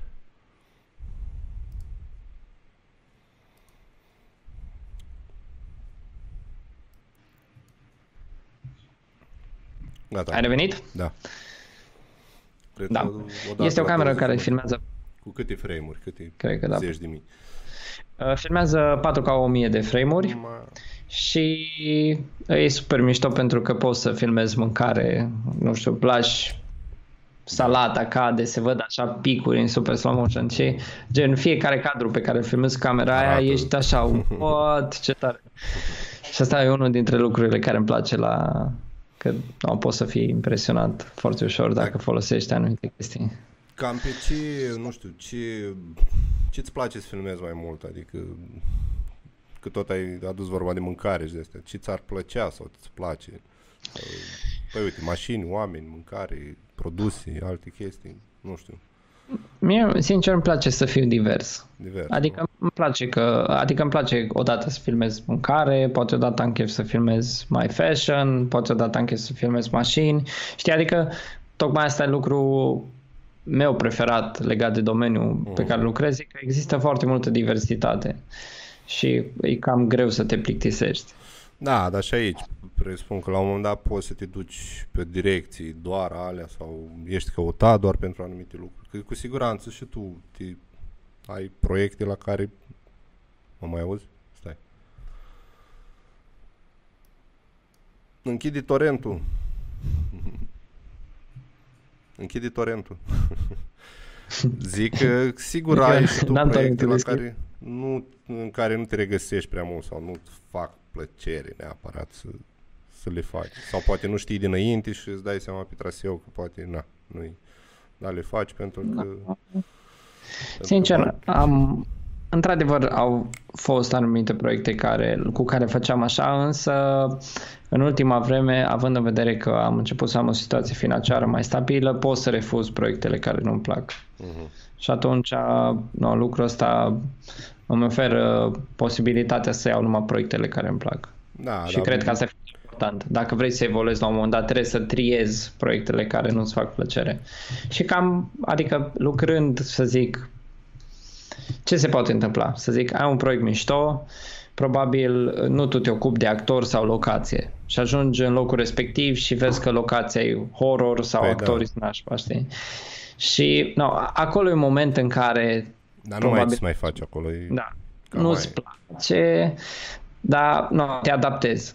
Că uh, din punctul meu de vedere, cel mai creativ ești în momentul în care trebuie să te adaptezi. Că acolo se, acolo se activează creierul și acolo se activează din punctul meu de vedere creativitatea în momentul în care nu ai ce trebuie. De exemplu, uh, e ca și cum eu acum aș vrea să filmez podcastul ăsta și n-am trepied, n-am nimic Și trebuie să activez improvizezi. creierul ca să improvizez o anumită chestie ca să fac să meargă. No. Mhm. În momentul respectiv, din punctul meu de vedere, ai făcut o chestie creativă. Da, Și poate ți-a- fi și obositor pe că- termen lung, cred. Da, Când te lovești de anumite situații, adică depinde în ce măsură le primești. știi. Dacă tot proiectul e, uh, nu-i cum te așteptai, cred că după 5 proiecte de genul ăla vrei și ceva mai soft, mai, uh, mai, Așa e. mai așezat. Așa, știi. Da, și ăsta e un farmec, știi? Adică, na. De partea de scenarii de astea te ocupi tu sau nu? da De tot eu mă idei? ocup. Da? Da. Tare. Încerc uh, pe cât posibil să îmi impregnez ideile în, uh, în lucrările pe care le fac și cumva, nu, cred că așa au mult mai mult uh, mult mai multă valoare pentru mine, în sensul că uh, în domeniul nostru ce se poate întâmpla, de exemplu, la tine pe partea de uh, filme sau video de anunț, le zic ok? Cred că Da. Bun. Film de anunț. Uh, ești tu și cumva tu crezi o idee spontană. No, la noi, ideea se poate finisa, poți să o creezi, poți să vii cu ea de acasă foarte bine finisată, poți să vii cu un cât de cât poți să vii aproape cu tot spotul gata, numai trebuie să filmezi cadru cu cadru, să ai acolo tot ce trebuie. Deci e un pic mai ușor din punctul meu de vedere. Mi se pare mai greu să creezi o poveste din lucruri Da, pe care... și, da, și nu, depinde. Nu, Dar- nu e neapărat mai ușor. Sunt anumiți oameni, de exemplu, care sunt doar uh, directori de imagine sau doar uh, regizori. Și ajung să fac un proiect din cauza, un proiect foarte mișto, din cauza că agenția și-a făcut treaba foarte bine, uh, cei de la Grip și-au făcut agenția foarte bine, uh, cei de la Grip și-au făcut uh, treaba foarte Ești bine. obosit? Dacă vrei să mai luăm o pauză sau să încheiem, să-mi spui, nu te... Sunt ok, mă mai încurc. Sincer să fiu, eu vorbesc mult mai bine în engleză, pentru că Am văzut. Îți zic sincer, din punct de vedere când vine vorba de vorbit pe- despre filmmaking, dacă vorbesc în engleză, parcă și gândesc diferit. Am văzut. Păi și YouTube-ul ți-l face în engleză și toate. Și de asta acum în română am un pic de dificultăți. Chiar dacă e limba mea nativă, uh, mi este mult mai ușor să vorbesc despre domeniul Da, ăsta. Da. Poți vorbești în engleză, eu înțeleg în mare parte, dar dacă mă pui să vorbesc... uh, Dar oricum nu vorbesc prea mult. Mai, mai mult te ascult, e ok. Uh, nu, acum dacă tot am început în română.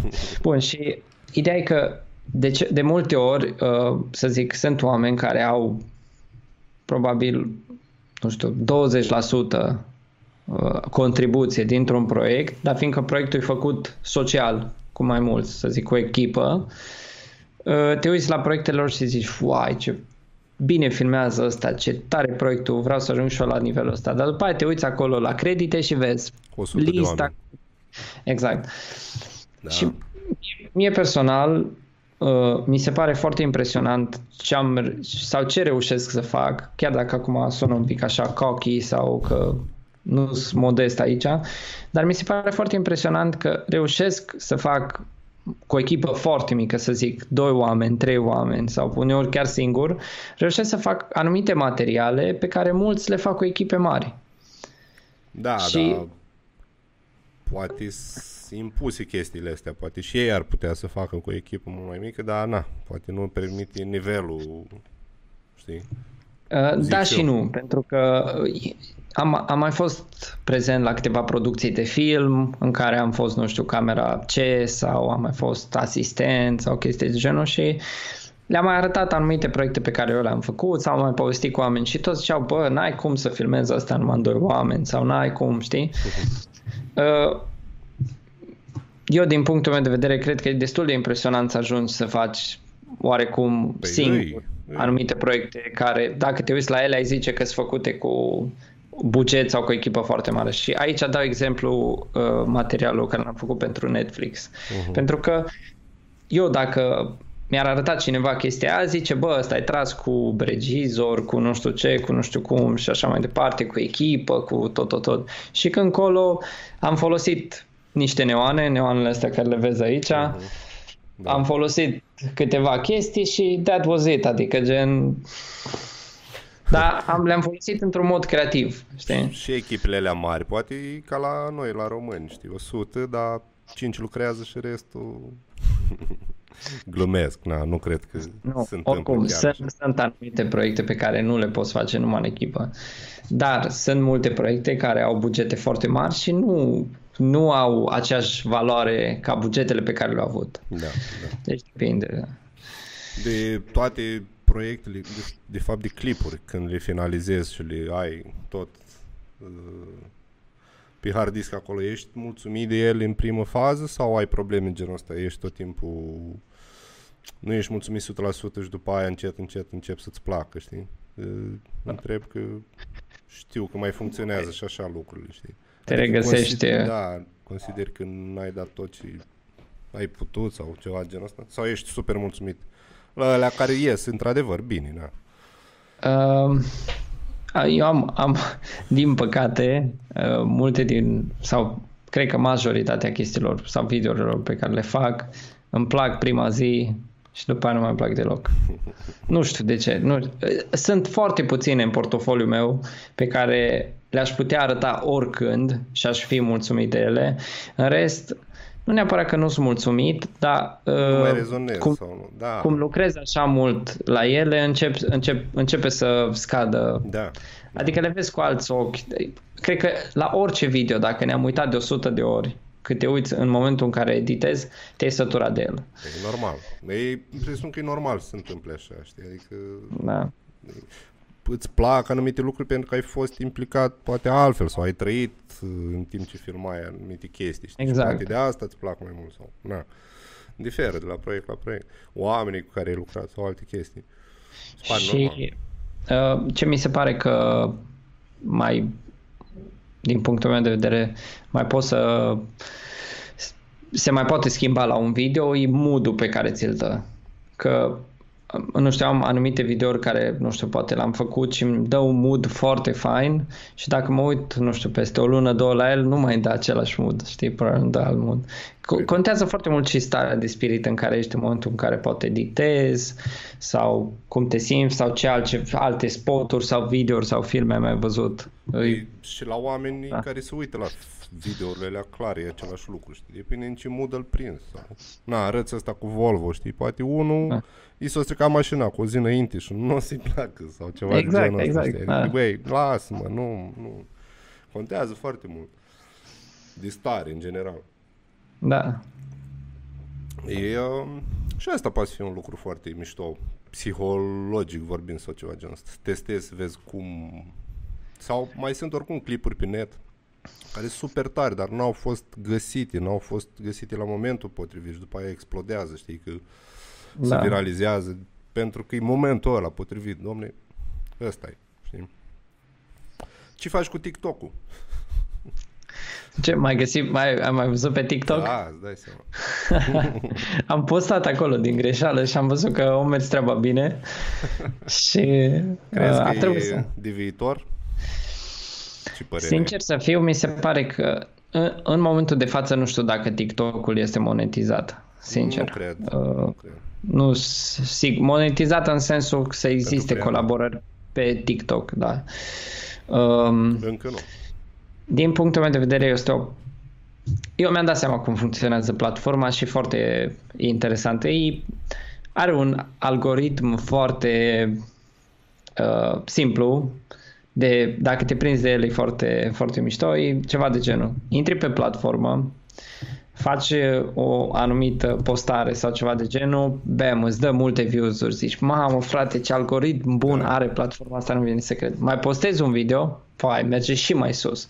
Mai postezi un video, merge și mai sus. O grămadă de views-uri, o grămadă de chestii, zici, aia wow, îți cea dă mai în tare cap. platformă. Și după aia mai postezi încă un video, nu se mai întâmplă nimic. Mai postezi un video, nu se mai întâmplă nimic. Chiar dacă videourile pe care le postezi sunt mai tari decât cele anterioare, nu mai merg. Și atunci e, e efectul ăla ca la uh, droguri, să zic așa, știi? Gen, prima oară îți dă pe gratis să vezi că nu, hai mă să vezi cum îi gustă puțin și așa mai Da, departe da, și după aia începe să ceară banul, dar la ei, nu, evident, încă nu cer bani, dar uh, îți cere mai mult uh, mai, îți cere mai mult din timpul tău. Mhm. Ca așa e și cu Instagramul. Pe Instagram, dacă vrei să ai succes, trebuie să fii non-stop pe Instagram. Instagramul nu neapărat îți cere bani, îți cere timp, care timpul e mai scump decât bani, banii. Deci, Da, normal. El îl consum și atât. da. Zimi de anamorfice. Când, Da. uh, când te-ai îndrăgostit, să zic așa, de ele? Păi, s- uh, sincer uh, să fiu, mereu le-am observat. Totdeauna am fost fan. Uh, am fost și mai fan după ce am observat beneficiul lentilor anamorfice și de ce sunt atât de scumpe și de ce sunt atât de cerute în videouri. Da. Și unul dintre motive, cred că am una dintre lentile aici, uh, unul dintre motive la anamorfice este faptul că uh, bun, ai lentila și să zic, dacă ai un anamorfic 2X, în momentul în care tu ai, să zic, o lentilă de 40 de mm 2X, ea, în momentul în care îi dai de squeeze și se face formatul lat, uh, tu teoretic ai o lentilă de 20 de mm. Ca... Chestia asta am auzit-o prima oară de la tine, nu știam. În, uh, videoul Um, pe care l-ai pus pe YouTube, nu știam faza asta. Bine, Foarte tare. nu-i, nu-i neapărat uh, 20 de mili. Deci, în teorie, așa, asta, Da. așa se reduce cel mai simplu. E un calcul un pic mai diferit. Da, eu am zis ca să se înțeleagă cât mai ok. Uh, ce se întâmplă aici? Tu, teoretic, ai lentilă de 40 de mm, care îți devine de 20 de mm, dar ai aceleași caracteristici al unei lentile de 40 de mm când vine vorba de depth of field. Da. Păi da. Deci înseamnă că ai o lentilă wide care are o separare de imagine foarte puternică. Bun, asta unul la mână și e un lucru pe care tot îl cău- toți îl căutăm. Doi la mână îi bocheu acela rotund. În momentul în care tu dis- dai disquiz la imagine pe senzor, tot background-ul din spate, uite, de exemplu, acum la mine e destul de, background-ul e destul de texturat, să zic așa. Da. No, cu o lentilă anamorfică, background-ul devine așa foarte uniform. Și atunci îți ia atenția de la background și îți pune atenția exact acolo unde dorești tu. Plus că au și anumite caracteristici, au flare-uri și îți, nu știu, din punctul meu de vedere e o chestie de finețe pe care nu toată lumea o să o vadă, dar dacă ai ochiul antrenat și uh, Mm, cred că toată lumea o vede, doar că îi place ceva, Băi- dar nu știi ce se întâmplă acolo, știi? Adică, băi, exact, arată exact. mișto, bine, nici nu-i interesează de ce. Dar câte Din- lentile ai? Ți-ai luat aia de la, cum se cheamă, firma de uh, 40? Vazen. Da, așa. Uh, mi-am luat o singură lentilă, plănuiam să-mi iau încă o, una pentru că am mai scos o lentilă, dar uh, m-am oprit pentru că mi-am dat seama că nu e o investiție de viitor și anume uh, camera cu care sau montura pe care acel vazen e făcut este 4 pe uh, micro four thirds. Aha. Adică, pa- gen montura de Zcam Da, sau da. de GH5 sau așa mai departe. Și nu sunt neapărat un fan de motoarele respective, eu teore- vreau să tind să merg înspre full frame Da, sau ziceai, for- ziceai la Cluj că îți place full frame-ul pe partea asta. Da. Și mi-ar plăcea să investesc, din punctul meu de vedere, cele mai bune lentile anamorfice și cele mai versatile s- nu sunt lentilele 2X, pentru că la 2X ai squeeze factorul destul de mare și în momentul în care dai de squeeze e foarte marele. Da, mie îmi place. Arată mișto, dar părerea mea e că, având în vedere, uh, cum să zic, direcția în care se îndreaptă toată industria, e că uh, în momentul de față aspectul, uh, aspect ratio respectiv n- nu o să mai fie așa cerut. Și atunci ce se întâmplă? Cea mai bună variantă e să tragi pe un senzor 4x3 anamorphic 133 X. Adică sque- sque- squeeze factorul să fie 133 pentru că în momentul respectiv tu ai o imagine 16 pe 9. Da. Și atunci din 16 pe 9 ți este mult mai ușor să faci 4 pe 3 dacă vrei pentru Instagram sau 9 pe 16. Da, da, da. Știi? Adică te duci cam mult mai ușor decât uh, ca în momentul în care ai. Da. Și teoretic ai aproximativ aceleași caracteristici. Există cook, uh, cucurile, Da, la 60.000 Ah. de câte unul. da. Extrem de scumpe. Da, de Atlas? Ai tras cu ele? Uh, nu am tras, am vrut să mi le comand, însă și, și acum aș vrea să mi le comand, sincer, doar că trebuie să aștept foarte mult pentru ele. Da, am văzut. Da, sunt rental. Nu, nu mergi mult pe varianta asta de rental? Cu... Dar nu sunt în România. Ba, sunt. Sunt? Sunt. Și cu Da, nu știu. Lorin vorbeam în podcastul trecut că le au băieții de la... Iar îmi scapă. Din Arad, parcă. Ba nu le-au, n-au tot kitul. Aveau 40, parcă două lente. Serios? Nu știam. Nu știam, Dar chiar nu nu- știam. Dar cine mi-a zis? Mi-a mai zis cineva că sunt vreo 3 kituri în România, ceva genul ăsta. Nu știam. Nu mai Eu aveam posibilitatea să-mi iau din China. Uh, adică gen am pe cineva acolo care putea să le ia și nu, oricum acum s-a stricat toată treaba cu China că Da. uh, importul din Stand-by. China e foarte dificil. Da. Da, vreau și eu. Vreau și eu să trag cu anamorfic, nu știu, mie îmi place foarte mult. uh, Până să pun mâna pe... E greu de tras cu ele? Uh, îți, din punctul meu de vedere, uh, care a fost experiența mea? Am, am tras cu anamorfic, am fost foarte, foarte excited în prima parte și după aia am întâmpinat anumite lucruri pe care le ziceam, bă, dar era mai simplu pe Da, lentilă bine. normală. Și aici, chiar aici e foarte interesant pentru că uh, în momentul în care filmezi cu anamorfic, trebuie să-ți regândești total uh, felul în care încadrezi. Da, da. Că de multe ori știi, de exemplu și tu și eu probabil facem aceeași chestie, ne mai punem letterbox pe monitor. știi? Și încadrezi după letterbox-ul ăla, dar tu teoretic ai informația de sus și jos cu care te mai poți juca, mai poți reîncadra, nu? Cu anamorfic nu mai ai chestia. Nu mai Dacă ai încadrat acolo, știi? Da. Și no, e un pic mai dificil. Dar e mișto. No, a, rezultatele pe care filmezi orice și arată bine. Sincer, aia e una dintre lucrurile care... Poți să tragi din mână cu ele, văd că tu tragi mult. uh, Da, eu ducem urăsc pe- dimpolurile. Și poți să tragi din mână cu el? Da, Cu un da, atlas, foarte de bine. exemplu? Liniștit. Da?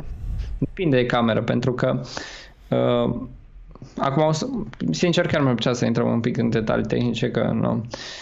Ți-ar plăcea sau nu? vorbit. Nu, putem intra, că no, la asta mă pricep cel mai bine la Spune. discuțiile. Uh, teoretic, uh, de cel mai multe ori avem foarte mulți oameni care încearcă să tragă handheld pe anumite DSLR-uri sau anumite camere și imaginea e foarte shaky. Și mulți zic că îi evident. shaky. Bun, dar mulți zic că își shaky din cauza că camera e prea ușoară sau că nu au ei o tactică bună. Eu pot să-ți dau Sony-ul meu F7, pot să-l dau la un om random, să o țină în mână și nu o să tremure camera.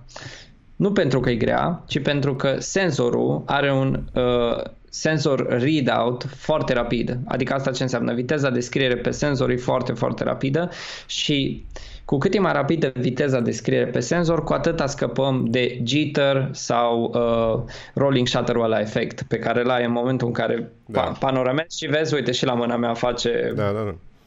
No, în fine. Ce strămă. Exact. No, și uh, de cele mai multe ori, camerele care au o dimensiune mai mare au procesor mult mai mare. Și de asta F7 are dimensiunea pe care o are sau Ari Alexa sau alte camere pentru că trebuie să aibă un computing power foarte puternic în așa fel încât să aibă senzor readout-ul ăla uh, rapid. Și de asta de cel mai multe ori, de exemplu, dacă vrei să filmezi handheld de pe un DSLR, e destul de rău. Bun, acum când vine vorba de un senzor mai mic, să zic, un senzor micro four thirds, evident senzorul e mult mai mic și suprafața de citire e mult mai mică, fapt ce face ca la un senzor mai mic, rolling shutter efectul sau jitter-ul să fie mult mai redus. Pentru că nu trebuie să citească așa mult. Da.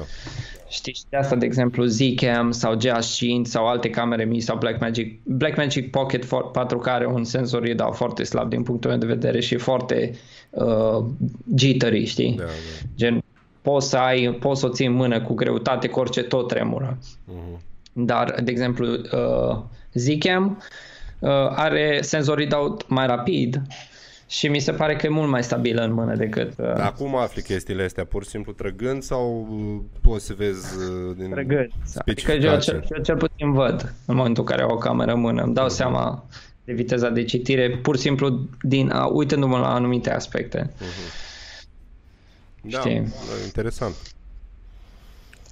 Bine, că asta e, trebuie să tragi cu ele ca să vezi, știi? Da. O, Sisici că și-a luat, a comandat Sirui. Sirui. A, la mișto. L-o găsit de comandat că și eu vreau să-mi iau. Zice că a comandat, nu știu. Dar Da? alea, eu știu. Băi, e super mișto, e distractivă, sincer. Da, și la cât costă, e ok, na. Da, zic că merge pentru weddings la noi, să mai... Da, da, da, serios. Că e mic, uh, Multă lume care m-a întrebat dacă să-și ia vazen. Vazenul ăsta care mi l-am luat a fost, sincer, 3200 de dolari, care mi se pare mult. mult, nu? pentru o singură lentilă care nu mai are alt, alta în adăugare la set sau nu, acum a mai apărut una. Bine, așa 500 de dolari mai merge pe un sirui. 500 de lire, zice lumea. Da, e ok. Uite, zice Osi că o găsit pe un site din UK. Hm. Da, Da. da. intrat și eu, mă, mă uitam. Hm. Trebuie să le să văd la cineva, să pun mâna și după aia mă hotărăsc. Eu Da. de obicei nu prea le cumpăr. Bine, și zgârcit, dar nici nu vreau să le cumpăr fără să le testez. Asta e cea mai bună, cea mai bună soluție, părerea mea. Da, pentru ziceam că, de rental, știi? E mai Da. comod, ai luat, ai văzut, dacă... Că sunt anumite chestii, cum ai zis tu, le simți, nu trebuie să citești acum Da. specificații, dar dacă simți că ceva nu nu-i pentru tine, Uite, de exemplu, eu am avut o filmare în care am filmat pe Ari Alexa și Master Anamorphics. Mm. Și, no, din punctul meu de vedere, unul dintre cele mai tari combo-uri pe care am filmat vreodată. Și imaginea de pe Alexa nu m-a impresionat așa de tare pe cum așteptam. Adică gen, în Poate comparație... ți-ai făcut așteptări prea mari, da, nu știu. Da, și am lucrat și cu Sony Venice, care Sony Venice, din punctul meu de vedere, e mai tare ca Alexa. Și atunci, având termen de comparație Sony Venice și Alexa, nu mi s-a mai părut Alexa atât de tare. Iar legat de anamorfice, a- are master anamorfic, sunt niște lentile extraordinar de bune, dar sunt prea corecte. Și nu mai ai caracterul ăla de anamorfic pe care îl ai cu lentilele vintage. Da, da. Și vazenul mi se pare că e prea, Prea prea corect în, une, în anumite... Păi da, așa asta e din pau State. farmecul lor, știi, să mai ai niște chestii, mai o deformare, mai Da, ce trebuie, știi. Îi dă personalitate, cred. exact, așa zic. exact. Sau astea vechi pe care le pui, le lipești, le învârți, le... fiecare au... Da, sunt, sunt o felul. Uite, de exemplu, o altă lentilă mișto care mie mi se pare faină uh, e o, lentila de la fac, um, scap acum cum se numește, uh, este un uh, brand în fine, ceva brand vintage lenses, uh, I don't know what, și poți să, uh, știi că există lentila aia uh, Helios Da. 44-2 sau ceva de genul. Uh, Și lentila aia are bocheul ăla squ- swirly. Da, no, da. bun. Există o lentilă pe piață la care poți să reglezi cât de swirly să fie bocheul sau nu. Ma, Și mi se pare fo- foarte interesant, chiar vreau să mi-o comand pentru că făcut Poți să- acum, adică nou produse sau... e da, un produs mai nou, e destul de recent. Interesant. Cred că e pe Kickstarter sau ceva de genul, trebuie să apară în curând. Păi văd că multe firme încep să bage chestiile astea, știi? Adică presupun că e și momentul să mai schimbe niște lucruri, știi? Cred, sau așa văd. Nu știu. Vor să dea alt uh, mood. Și din Da. ce în ce mai ieftine, bineînțeles, că na, fiecare mai accesibile. Adică camerele Da, le-au scos, au apărut camerele și tot ce ține de ele și na, ce mai urmează să apară, dar vin și obiectivele din spate. Exact.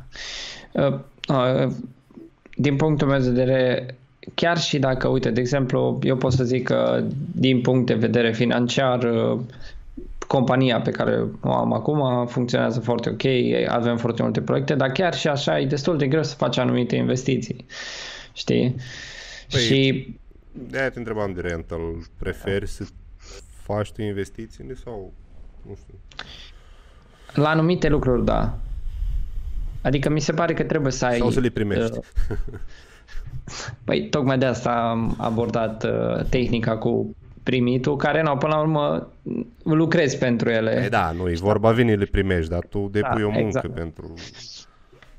E normal. Mi se pare mult mai, uh, cel puțin, sunt mult mai motivat să fac ceva interesant în momentul în care primesc, uh, nu știu, o lentilă sau o cameră sau așa, pentru că, nu știi că dai din timpul tău, da, bine, știu că am zis că timpul e mai scump decât nu, dar banii. vezi că poate să fie și așa, știi, că dacă primești banii, nu știu, ai cash, poate vrei să faci, îți vin alte idei, așa ai primit produsul, cam asta e, trebuie să fac ce am promis să Exact, fac. exact, știi? exact. Așa dacă ai bani, există tentații, poate, nu A, știu. Te mai ții gândești, te mai da. Da, poate nu, te mai uiți la ceva mașină sau la ceva Da. chestie sau... E normal. Da. Funcționează. E un fel de, a nu, barter, nu știu dacă Endorsement se numește. Da, da, da, așa. Uite, zice Lomography Petzval. Fie- Exact, aceea este. Dar astea aveau, erau alea vechi. Au început să scoată chestii noi.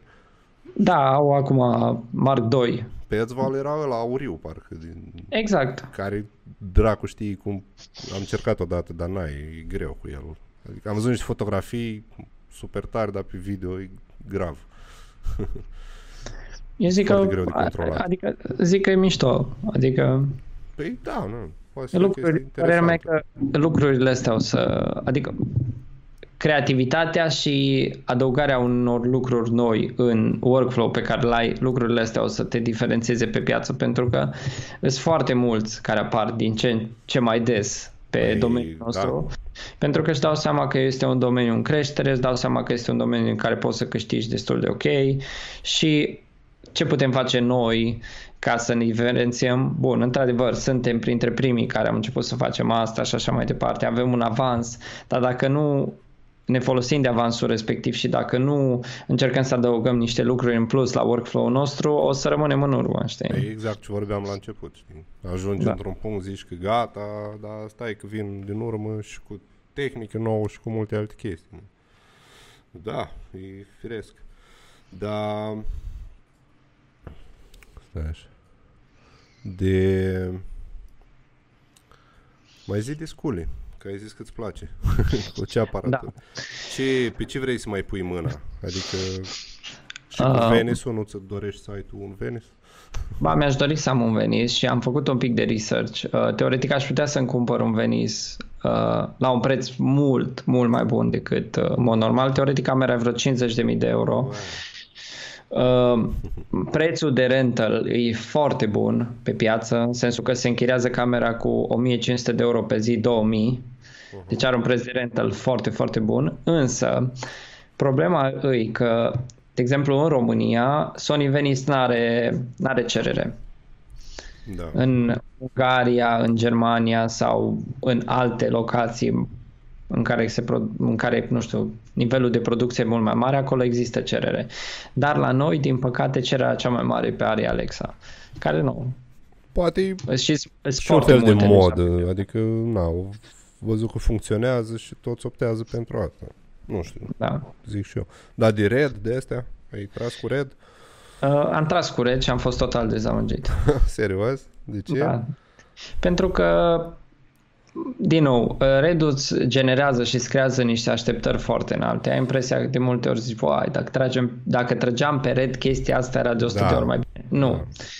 Da. Uh, din perspectiva mea, Red-ul e un hype și un fel de BMW al camerelor. Am înțeles, Care da. nu, într-adevăr, arată bine, e mișto, îți faci o prezență scenică foarte bună în momentul în care te prezinți cu un red pe set, dar uh, poți să faci la fel de bine aceeași treabă și cu o cameră mult mai low. Mhm.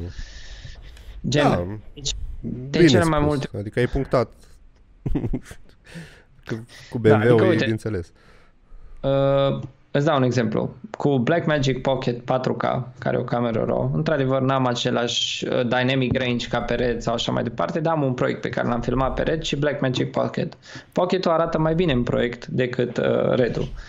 Și bun, știu că probabil o să zică mulți că ai, că poate n-am știut eu workflow de la Red sau chestii de genul.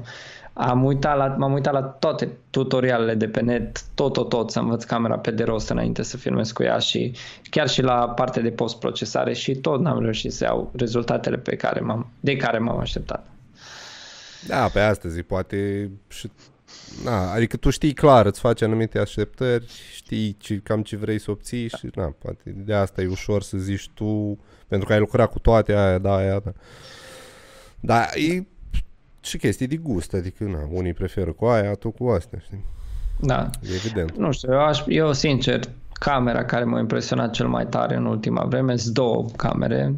E Sony FX9, Da. am, am fost foarte impresionat de calitatea imaginii și tot, deci chiar dacă camera nu-i uh, 6K, știi că se zice că are senzor 6K, dar el de fapt își dă downscale la 4K, am pus, se vede mai bine ca orice footage 6K pe care am văzut, uh, cel puțin la mine pe calculator necompresat, evident în urma Da. uh, upload-ului pe net s-a, s-a pierdut din calitate. Iar a doua cameră care m-a impresionat cel mai tare e Zcam E2. Da, am văzut că și chiar tu spuneai de ea și am, am uitat și eu pe YouTube și o grămadă de review-uri bune și de surprize, știi cumva, adică băi, Da. lumea nu-i dădea prea mare importanță, dar Exact. Și din punctul meu de vedere, genul ăsta de camere o să fie viitorul cinematografiei. Adică gen au un form factor foarte mic, uh, poți să-l pui pe gimbal, poți să-l pui pe dronă, poți să-l pui pe orice, Da. poți să o faci mare dacă vrei, adică gen îți cumpere un cage, ți-ai pus un V-mount pe spate și deja zici că e o altă cameră. da, în fața clientului tot îți ziceai că trebuie să ai... Uh, Da, și încă susțin, încă susțin lucrul crezi că o să ăsta. dispară chestia asta? Că, Uh, na, Prea, nu știu. cu- prea curând nu. Cel puțin nu la noi, noi la noi în țară nu. Mai La ales noi că în noi țară, suntem cu câțiva ani în urmă când vine vorba de Da, garantat. anumite lucruri. Ți-ar plăcea să faci filme de lungmetraj sau alte chestii, nu știu, documentarele îți plac?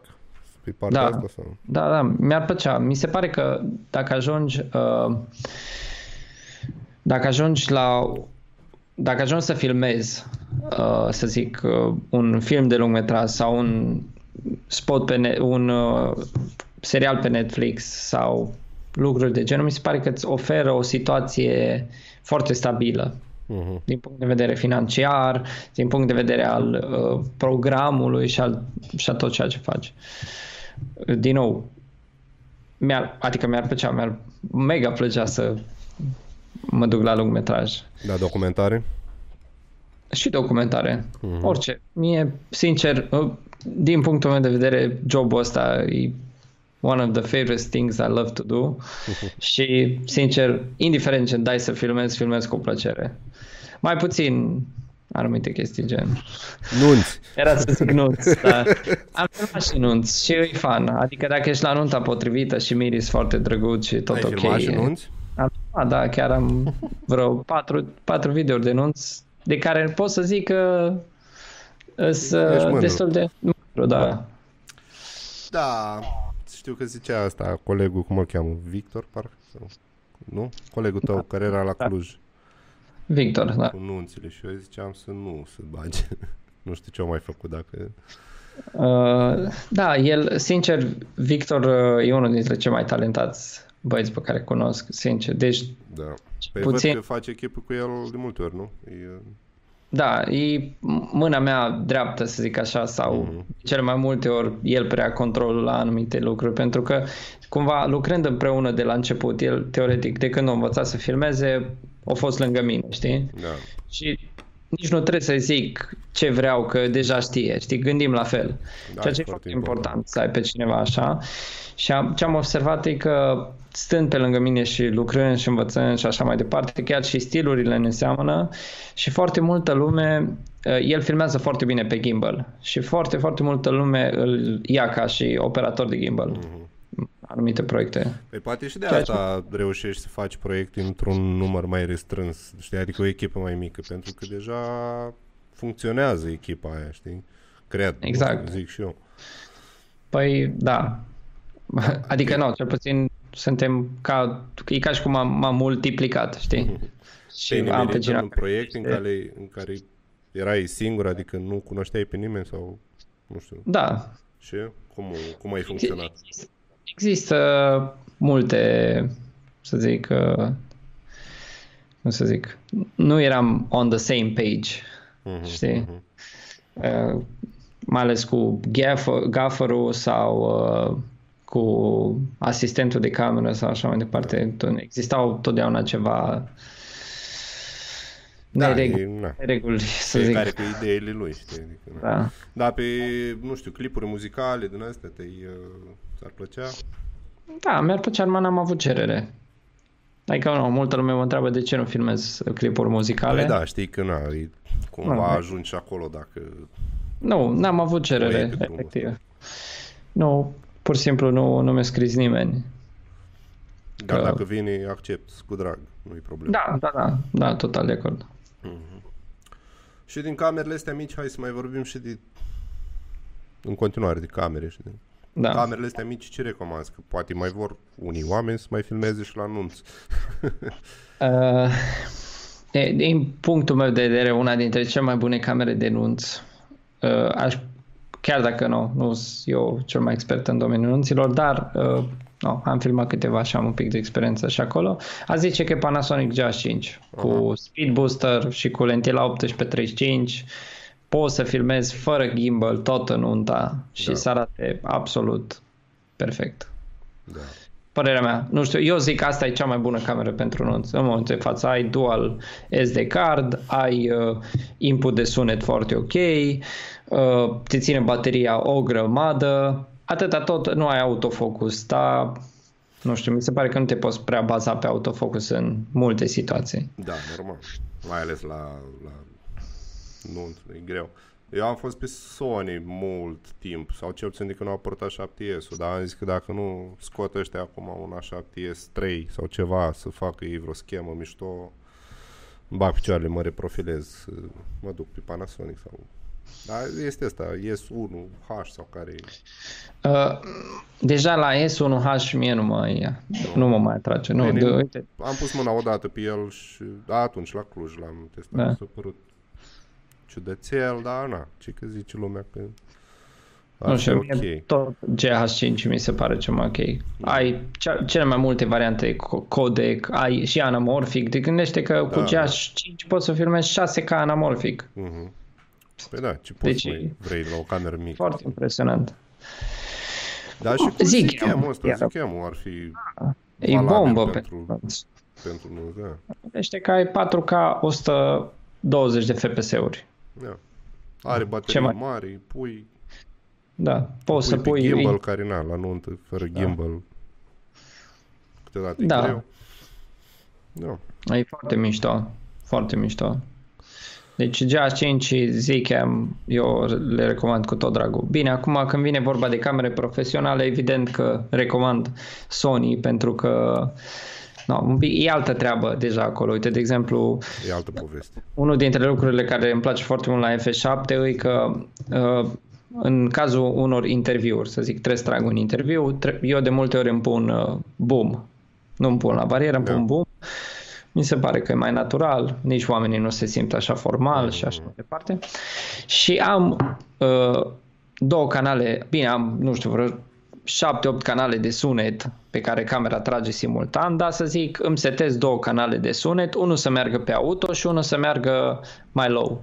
Și în momentul în care eu ajung acasă, uh, camera a înregistrat super ok, mai ales pe auto, n-am nicio problemă, dar totuși îmi pun de safety, uh, doi la mână, dynamic range-ul e absolut incredibil, deci nu știu, cel puțin la eu n-am văzut camere cu dynamic range așa mare ca F7 sau FX9 sau Venice. Alexa, no, ce mai are, că noi King of Dynamic Range, dar în afară de aia nu știu dacă mai există alte camere la prețul ăsta să aibă așa Dynamic Range. Să te întreb și de colorizare ți-o faci tu? Da, tot, Da? Tot? Tot, tot, Crezi tot. că îl faci în uh, Resolve, nu?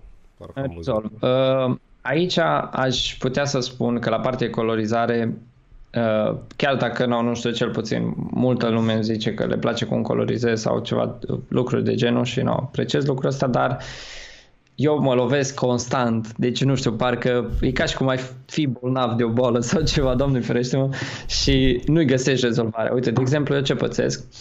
În moment, uh, eu colorizez pe Mac, Da.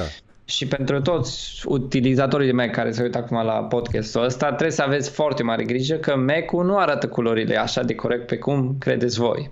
Pe cum să știi, Uh, da. Sau pe cum se știe sau așa. Uh, De ce? Mie mi se pare personal că Mac-ul și iPhone-ul desaturează culorile. Asta e părerea mea. Chiar și iPhone-urile astea noi nu arată culorile precum ar trebui să fie. Uh, și cum am observat lucrul ăsta? De foarte multe ori, uh, când editam anumite proiecte, uh, le editam pe profilul de culoare al Mac-ului, care, no, după cum se zice, e foarte ok și tot, tot, tot. Și în momentul în care îl puneam pe YouTube sau pe altă platformă, arătau diferit. Da. Și mă tot întrebam, ce arată diferit dacă l-am colorizat, pe calculator mi-arată bine, pe nu știu ce mi-arată bine și tot, tot, tot. Și nu, nu-mi dădeam seama. În momentul în care eu trimiteam materialul către client, îmi zicea, bă, vezi că e prea saturat sau vezi că nu știu ce zic. Ce pana e prea saturat? Dacă scot uh, saturația, nu mai are saturație Nu mai- deloc, da. știi? Și nu, m-am tot bătut cu chestia asta, am mai făcut materiale care au fost puse ulterior pe monitoare și când mă uitam pe monitoare erau roșii la față. Zic, ce pui mei se întâmplă? Eu n-am colorizat așa. Da.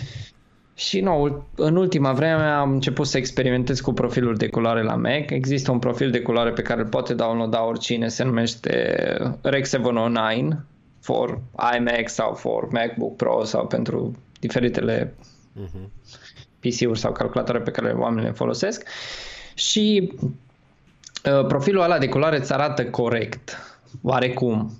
Adică gen Aproape corect din de punct de corect. vedere al saturației sau așa mai departe. Adică noi în momentul în care colorizăm trebuie să ne, să ne asigurăm că ceea ce facem noi se vede bine pe toate device-urile. Și prefer să trimit un material care să se vadă corect pe 90% dintre device-uri și poate puțin mai nesaturat pe Mac sau Da, măcar știi că iese varianta corectă, știi? mai bine ai mai puțină saturație decât prea multă, știi? Și m-am tot lovit de chestia asta și nu consider că e un lucru important pe care trebuie să-l faci în momentul în care vrei să te apuci de colorizare, să fii sigur că pe ceea ce colorizezi tu e corect. Da, pe monitoare mai profesionale ai încercat? Care îți Uh, oferă Am, nouă eu personal percepție? aș vrea să investesc în așa ceva, dar sunt foarte scumpe. Foarte scumpe. monitor. Da, nu știu, 30.000 de euro monitor. Tot. Serios. Da, zic, măcar poate ai avut ocazia să vezi anumite chestii, știi? Că- Am, Păi da, am- uite, mi-am- vii la București acum, la Wedding Stories, nu? Nu Da, vii da. la, ba da, la Black Magic, la ca au sesiune aia de colorizare. de- ba, cu Dominic Deras. Da, să vedem. Foarte mișto. O să vin și Păi- eu, da. No, dacă îi cineva care știe Resolve-ul, that's the guy. O să vedem. Da. E, Eu l-am văzut, e foarte bun. Mai spune odată numele profilului de culoare, te rog. Rex Uh, 709. Rex, Rex, uh, poți să scrii pe um, Google uh, Rex 709 profile for iMac sau Da. for MacBook sau așa mai departe. Și ar Hai, trebui să ți- Să uite în reluare și o să vadă. Blocat. Revine imediat. Așa. Da, Cum ești? are Mai venit. poți? Ce mai poate să fac? Îi s- Da, da, sunt ok. Uh, mai poate să intre în profilul de culoare sRGB și ăla e destul de corect. Uh-huh. sRGB-ul de pe, din uh, profile de culoare ale Mac-ului. Da, ai lucrat vreun proiect la modul să-l trimiți la colorizare la, pe la București, bineînțeles? Sau le-ai Uh, făcut nu. toate? Că... Nu, aș fi curios, sincer. Păi așa, Aș fi asta, curios mai că mult de vreau- curiozitate, știi? Să-l faci tu unul și să-l dai la unul care face Că E destul de cost- costisitor. Mm, Îi spuneam și lui Lorin, am auzit că nu sunt foarte scumpi serviciile astea, doar că ajungi greu să beneficiezi de... Nu știu, eu cel puțin când am încercat să-mi trimit un pro- produs la colorizat, era, mi ieșea peste 1000 de euro. Cred că mai bine îl trimiți pe în afară decât la noi. da. Și nu știu, mi se Poate că găsești încă- prețuri mai bune. Încă un alt aspect care mi se pare mă, legat de coloristică, multă lume are impresia că, să zic, poți să faci minuni la colorizare, dar nu e așa. Adică nu poți să faci foarte multe. Adică tu la colorizare faci niște fine tuning-uri mici pe care Păi, no, da. cine se pricepe le vede și le apreciază, cine nu... Bine, acum mulți au văzut uh, colorizarea de la Lord of the Rings, să zicem, sau te uiți și vezi ce făceau ei acolo, dar m, e un pic alt mm, nivel, nu știu, la Da. tot alte chestii și poate de asta, știi, băi, dacă aș ști să fac eu bine, eu nu știu, nu prea am văzut pe cineva să facă, nu zic de weddings, de alte chestii și mm, chiar sunt curios la București cum, ce demonstrații o să facă Da. pe, pe partea asta. Și vedem Dacă cu vrei ce- poți să-mi trimiți o dată mie să vezi cum este. Că... Nu, nu, Poate văd. o iau ușor, Da. o iau ușor. Mie mi se pare și asta cu totul alt job, dacă vrei, știi, să, să te Da. focusezi foarte bine pe partea asta, trebuie să... Dar la fel, nu neapărat să repare anumite chestii, pentru că acolo nu e ok, știi? Tragi bine din prima și, cum ai zis tu, finisezi finalul, știi? Exact, exact. o tragi ca nebunul și lasă că o rezolvi. că Exact. o să-ți iasă ceva. Tocmai, tocmai de asta multă lume folosește uh, exponometre și tot felul de lucruri care nu îți asigură faptul că ai lumina cum trebuie și Mai temperatura de culoare. Stai mai mult pe set și tragi și Exact. decât să stai la calculator după aia. Cum ți se par, uh, cum n-ai plecat din Cluj, în primul rând, până acum? Nu știu. Clienții, zic, piața din Cluj sau din România, cum ți se pare? Um, eu teoretic am stat un an în București Aha. uh, an în care am tot venit la Cluj pentru că funcționează foarte interesant psihologia omenească în sensul că ce în momentul în care m-am mutat la București majoritatea clienților din Cluj speriați că nu o să mă piardă. Te-au chemat. toți s-au activat. Au toți găsit vrut- proiecte, nu de făcut. da, da, toți au avut câteva de făcut și din păcate, adică nu, din fericire pentru mine, a trebuit să, să mă întorc aici pentru că, nu, din punctul meu de vedere e foarte bine să fii unul dintre cei mai buni din orașul tău. Da. Uh, nu zic că în București n-aș fi avut succes, că încă mă duc și am proiecte în București, dar uh, din punctul meu de vedere consider că aici există o piață în creștere și uh, am tot mai mulți clienți, am tot mai mulți oameni dornici să lucreze cu mine și din punctul ăsta de vedere eu mă bucur foarte mult. Ce nu mă bucură foarte mult e că nu există foarte multe oportunități mai mari în orașul Mai ăsta. mari, Adică există oportunități de a face bani, ceea ce e foarte ok. Adică nu, clienții au, au început să studieze un pic piața, au început să-și dea seama că dacă vrea anumite lucruri de calitate costă, au început să vadă lucruri uh, au început să vadă lucrurile așa cum sunt. Însă, chiar și așa, de multe ori, Stai.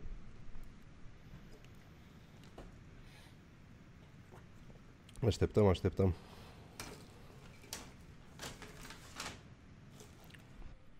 Imediat. Chiar și așa de multe ori da.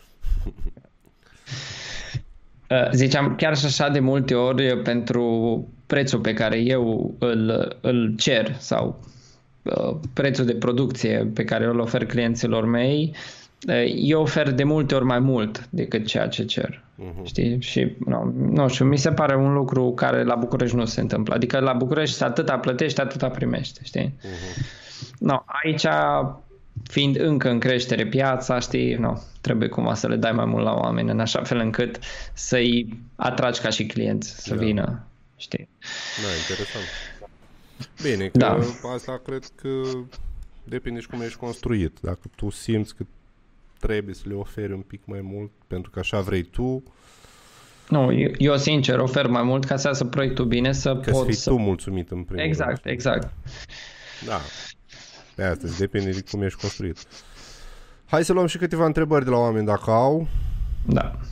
Te văd un pic obosit, te văd la ochi, dacă dau pe rapid uh, podcastul Nu, ăsta nici- să, să micșorează așa. ok. Da, am lumina asta fix în față și mi-a Dar lăsat-o știu destul că de și eu am puternică. aici și mă, mă, mă, te, te obosește la un moment dat. Nu e greu, oameni buni, să stai să, să te uiți într-un monitor două ore. Da. Hai, hai că e un pic de delay la întrebări. Dacă nu aveți întrebări, ne vedem la București. Când vii la București, la Wedding Stories? Că aici trebuie să și prezinți, ești speaker, nu? Da, da. Încă nu știu despre ce o să vorbesc. Cel mai probabil, sincer, aș vrea să vorbesc despre... Ar fi câteva elemente pe care aș putea să le vorbesc. Uh, unul dintre ele aș putea să vorbesc despre Resolve, colorizare și așa mai departe, pentru că numai în Resolve lucrez și și editez în Resolve. Da. Aș putea să vorbesc despre partea de editat din Resolve.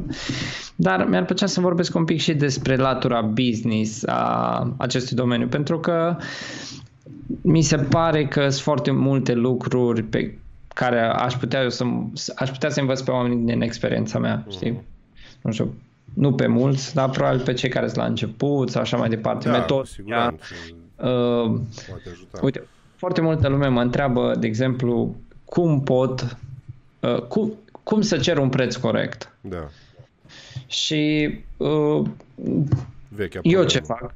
Da, da, eu ce fac e în așa fel încât să fiu sigur că totdeauna cer același preț corect, indiferent de client sau indiferent de job, îi, mi-am făcut un preset în Excel uh-huh. în care am fiecare lucru pe care l-am nevoie pentru o filmare în așa fel încât să... Și eu, de exemplu, am un client care poate vrea filmare slow motion, pentru mâncare. Da. Și am acolo, pentru chestia asta ai nevoie de slider profesional, costă atâta, uh, lumini, nu știu de câte, costă atâta, ai nevoie de mine, care costă atâta, ai nevoie de lentile, costă atâta, ai nevoie de cameră, ai nevoie de nu știu ce. După aia la partea de produ- uh, postproducție, la fel.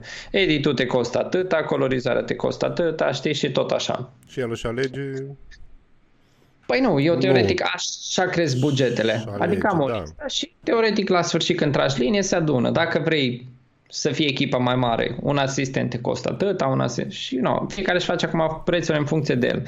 Și dacă vrei, de exemplu, dacă nu știu, îi cineva care uh, filmează, să zic, și are, nu știu, Canon 5D Mark IV sau GH5. E foarte simplu. Intri pe net și cauți GH5 rental. Vezi cât costă un GH5 Da, da. și tu teoretic când mergi la filmare îți subînchiriezi aparatura ție.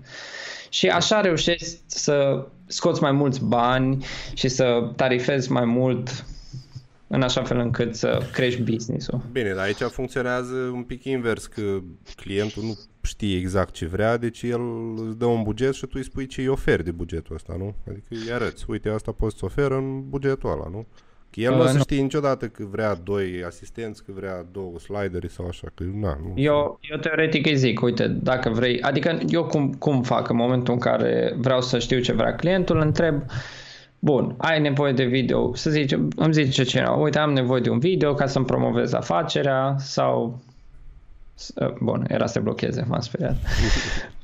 Vreau să promovez afacerea și cum pot să fac în așa fel încât să să fac un video cu tine. No, ce ar implica? Da. Și atunci ai pune anumite întrebări. Bun, unde vrei să, să ruleze video respectiv? Uh, Facebook, Instagram, bun, am înțeles. Und, uh, deja pornim, deja reducem anumite costuri, că dacă ne vorbim de TV sau alte lucruri, deja sunt mai scumpe.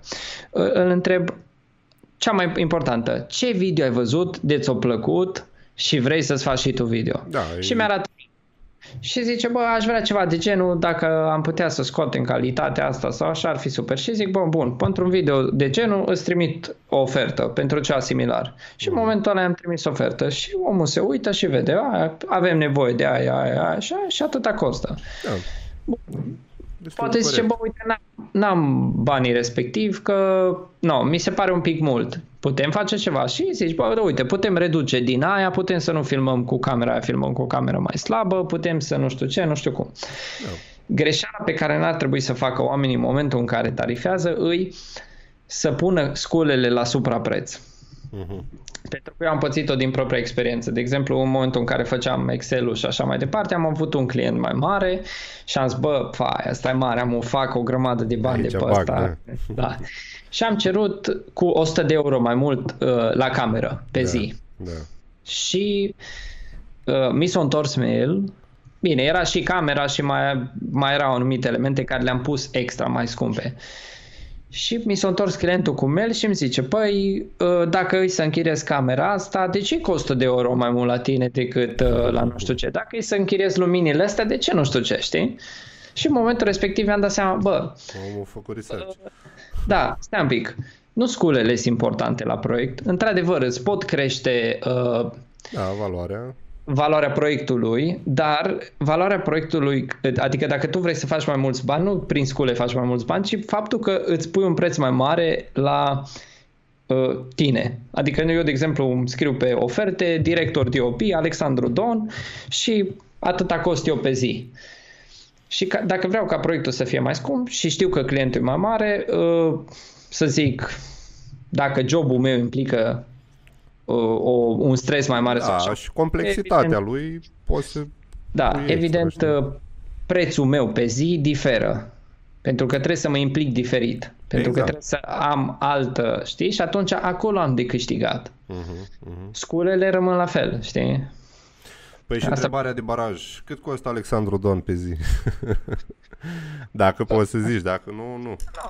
Oricum, îi- sunt niște, sunt niște lucruri pe care uh, nu mi rușine să le spun sau ceva de genul, pentru că oricum uh, eu cer un preț uh, care, se, care e la standardele normale.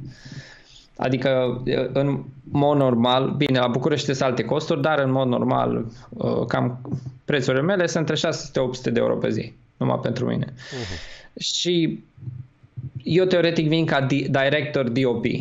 Deci Da. da. fac și partea de uh, lumină și partea de regie. Da. Ceea ce mi se pare un preț foarte bun, comparativ cu cât se cer la București.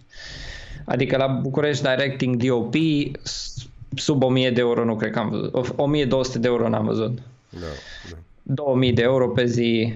Sunt regizori care, din punctul meu de vedere, acum nu dau nume sau ceva, nu sunt top și au 1000 de euro pe zi. da. Și cu mâna în buzunar.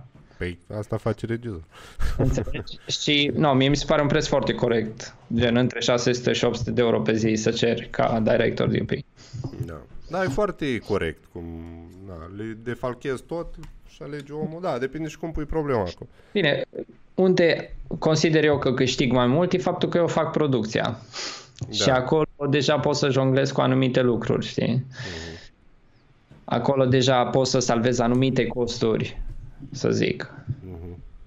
Prin conexiunile pe care le am. Că, uite, de exemplu, probabil există, solu- există de multe ori pot eu să fac pentru că eu s- uh, sunt, nu știu, Alexandru Don și mă înțeleg bine cu nu știu cine, pot să fac rost de o locație care în mod normal costă 300 de euro da. și o fac for free pentru mine. No?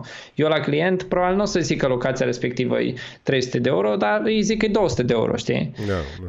Și atunci banii respectivi îi fac eu, da, îi fac eu pentru că am muncit să ajung la un, Păi, normal. Că... să cunosc pe omul respectiv, să-mi dea oportunitatea să intru acolo for free. Exact. Știi? Și acolo există soluția unde mai poți afla. Hai să luăm niște întrebări. Uite, Hai. tragem prezent cu Game TV și Ronin M? Uh, nu, Nu. nu. Răspuns, nu. Ce aspect ratio, ratio, ratio recomand? Spre ce se îndreaptă industria? Păi eu zis Iulian, spre... Da, uh, teoretic, da, cum am zis, că se îndreaptă s- din punctul meu de vedere nu spre aspect ratio strâns anamorfic, ci chiar invers. Adică, Da. nu știu, jumate din proiectele pe care le-am făcut lately sunt 4 pe 3. Instagram for life. Ai lucrat vreodată cu obiective Xen? Xin? Xin? Xin. Xin? Uh, da, N-am auzit de el, nu știu. uh, e de la Samyang. Teoretic, da, e varianta... Uh, da, am lucrat, sunt chiar ok. Cinema-urile alea mai mari, mai... Da, da. S-a blocat. Tai așa, mă dus mi-au țigări.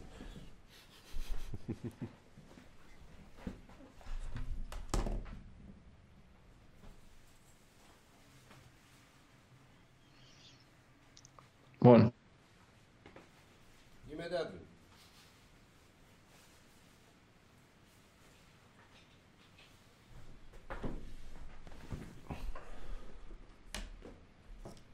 S-a deblocat.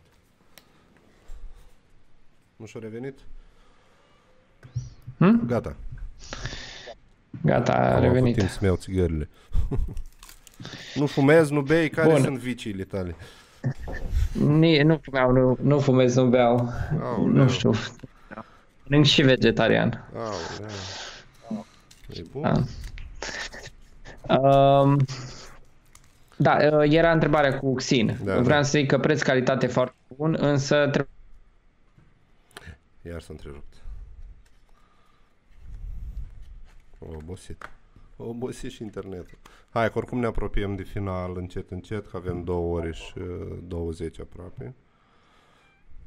Le spuneam la oameni că încet, încet Bun, ne apropiem ziceam. și de final. Că avem două ore și 20 de Uh, uh, da, ziceam de Xinuri, din nou, Da. cred că e a cincea oară când cer să zic, e că sunt foarte bune ca preț-calitate, însă pe Red uh, îți creează, creează, creează fringe. În sensul că îți creează un fel de aberație cromatică foarte urâtă. Dar în rest am tras cu ele, sunt foarte ok. Un pic cam soft, în, uh, deschise maxim, dar Am văzut rest- și la review pe care l-ai făcut acum la SLR Magic. Da. Da. Astea cu breathing-ul ăla era foarte ciudat. așa e? Da, da, chiar am rămas și eu. Păi și noi ne uitam aici în studio, știi, la clipul tău și motherfucker, chiar too much, adică Da. era... Din, din, din păcate cu clipul ăla nu știu ce s-a întâmplat, că am filmat cu Sony A6300 și arăta oribil imaginea în care m-am filmat pe mine. Ah, nu știu, da. horror. Eh, Nu știu, nu mi-a- asta e. important e ce ai zis acolo, nu... Între Blackmagic și Sony, cu ce ți-e mai ok să lucrezi? Depinde de Blackmagic. De prin Blackmagic. Ăsta Adică- 6K, ai tras cu el? Uh, Am tras, prefer 4K Da? cu Speed Booster. Mi se pare că ai mai multe opțiuni de stop motion și când vine vorba de field of view, uh, nu-i dif- e mai wide cel de 4K cu Speed Booster. Da. E recomandat Blackmagic pentru wedding sau GH5? A început lumea să tragă și cu Blackmagic-ul la... la Da. Da. Uh, Eu când am tras nunțile, am tras cu Blackmagic cursa mini 4,6K.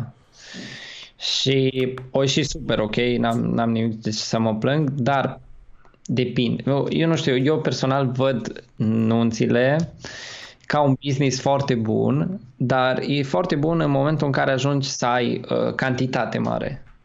Și atunci, ca să-ți fie mai ușor și să fii sigur, 100% sigur că e all good, eu m-aș duce pe GH5, aș trage pe un profil n- nici neap- nu neapărat flat, un profil la care să pun un loot foarte light Da, și să se da. coloreze foarte rapid, pentru că, din cum văd eu, nunțile ar trebui să se facă foarte rapid. Ai dreptate. Să, adică gen să te ocupi, într-adevăr, po- probabil dacă vrei să faci uh, video de uh, Highlight-ul, da, să zicem. highlight-ul, faci- poți să-l filmezi cu o altă cameră mai bună, dar în rest nu în sine montajul ăla de două ore sau o oră jumate cât da. e, ăla l-aș filma pe cameră. Ai nevoie de viteză, e normal, și pe teren și după aia, că... Na, dacă ai volum și lucrezi singur da. sau, na, nu știu, n-ai trei editori, e greu. E, la un moment dat pui punct. Ce părere ai de GH5S? Întreabă cineva. Uh, nu-mi place. Uh, Dacă, uh, funny fact, GH5S are exact același senzor ca și Pocket 4K. Da, Ex- exact același senzor în ele. interesant. Just so you know. Alexandru Don, de la ce vine Don? Așa ai numele sau e un nume de scenă? Uh, așa e numele, stați că vă arăt. Nu trebuie să ne arăți, lasă. Foarte... Nu cred că se vede. Se vede că ai focus pe tine. Da? Da, bine, poți să-l schimbi. Degeaba mi arăți mie buletinul. În fine, Alex Don. E numele meu. Foarte tare. Cel mai bine e să ai stabilizare direct în aparat. Da, normal, Da. da. la nuntă te ajută maxim. Alexandru Don, hai să, să ne luăm la revedere că și eu am obosit un pic. E o plăcere să te ascult, dar e ora 11 jumătate aproape. Da, trebuie să ne punem copiii la culcare. Eu cu siguranță, da. Adică camerele care ne filmează. Uh, îți mulțumesc pentru că ai acceptat să fii în podcast. Și, Mulțumesc și uh, eu. Cu siguranță o să te mai invit și altă dată. Poate facem la o oră mai decentă, nu știu. Încă n-am găsit ora pre- perfectă pentru chestia asta, dar mă bazez că o să rămână și pe YouTube. Și cine Sigur. vrea să uite, o să uite. Uh, ne vedem la București, nu? Că Da, da, da. În curând. Și Zi. uh, ce vreau să zic, dacă o să mai facem podcasturi împreună, mi-ar plăcea să găsim anumite topicuri despre care să vorbim, să fie un pic mai exact, știi? Păi cu siguranță Da, când da. Uh, am mai făcut și cu alți oameni care prima oară am aflat povestea lor, știi, între ghilimele și Da. după aia am intrat mai deep în anumite chestii, știi. Pe mine personal mă interesează tot procesul ăsta, că mă fascinează parcursul oamenilor, știi, în carieră și uh, îmi place să cunosc omul înainte să-l întreb de cu ce îi să o tragi, știi. La modul ăsta, știi. Da, am Dacă ai înțeles. să mai ai timp, eu am de gând să țin o perioadă bună treaba asta cu podcasturile, deci cu siguranță o să te mai chem. Sigur. Un sfat așa Mulțumesc de de final pentru invitație. oameni, pentru... Uh, Ai o... Ai și chestia asta motivațională, oricum îți place. Uh, da, un sfat. Un- Păi, Rapid. cred că sfat, uh, foarte rapid. Uh, s- să creadă lumea foarte tare în ideile pe care le au și să le ducă la capăt. Că o Foarte, să aibă succes. da. Foarte bine. Hai, mulțumim. Seară bună. Ciao. Pa. Pa, pa.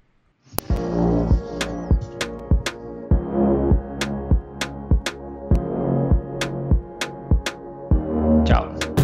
Mersi la fel. Hai că trimit acum. Îți trimit uh, pe Instagram, bine?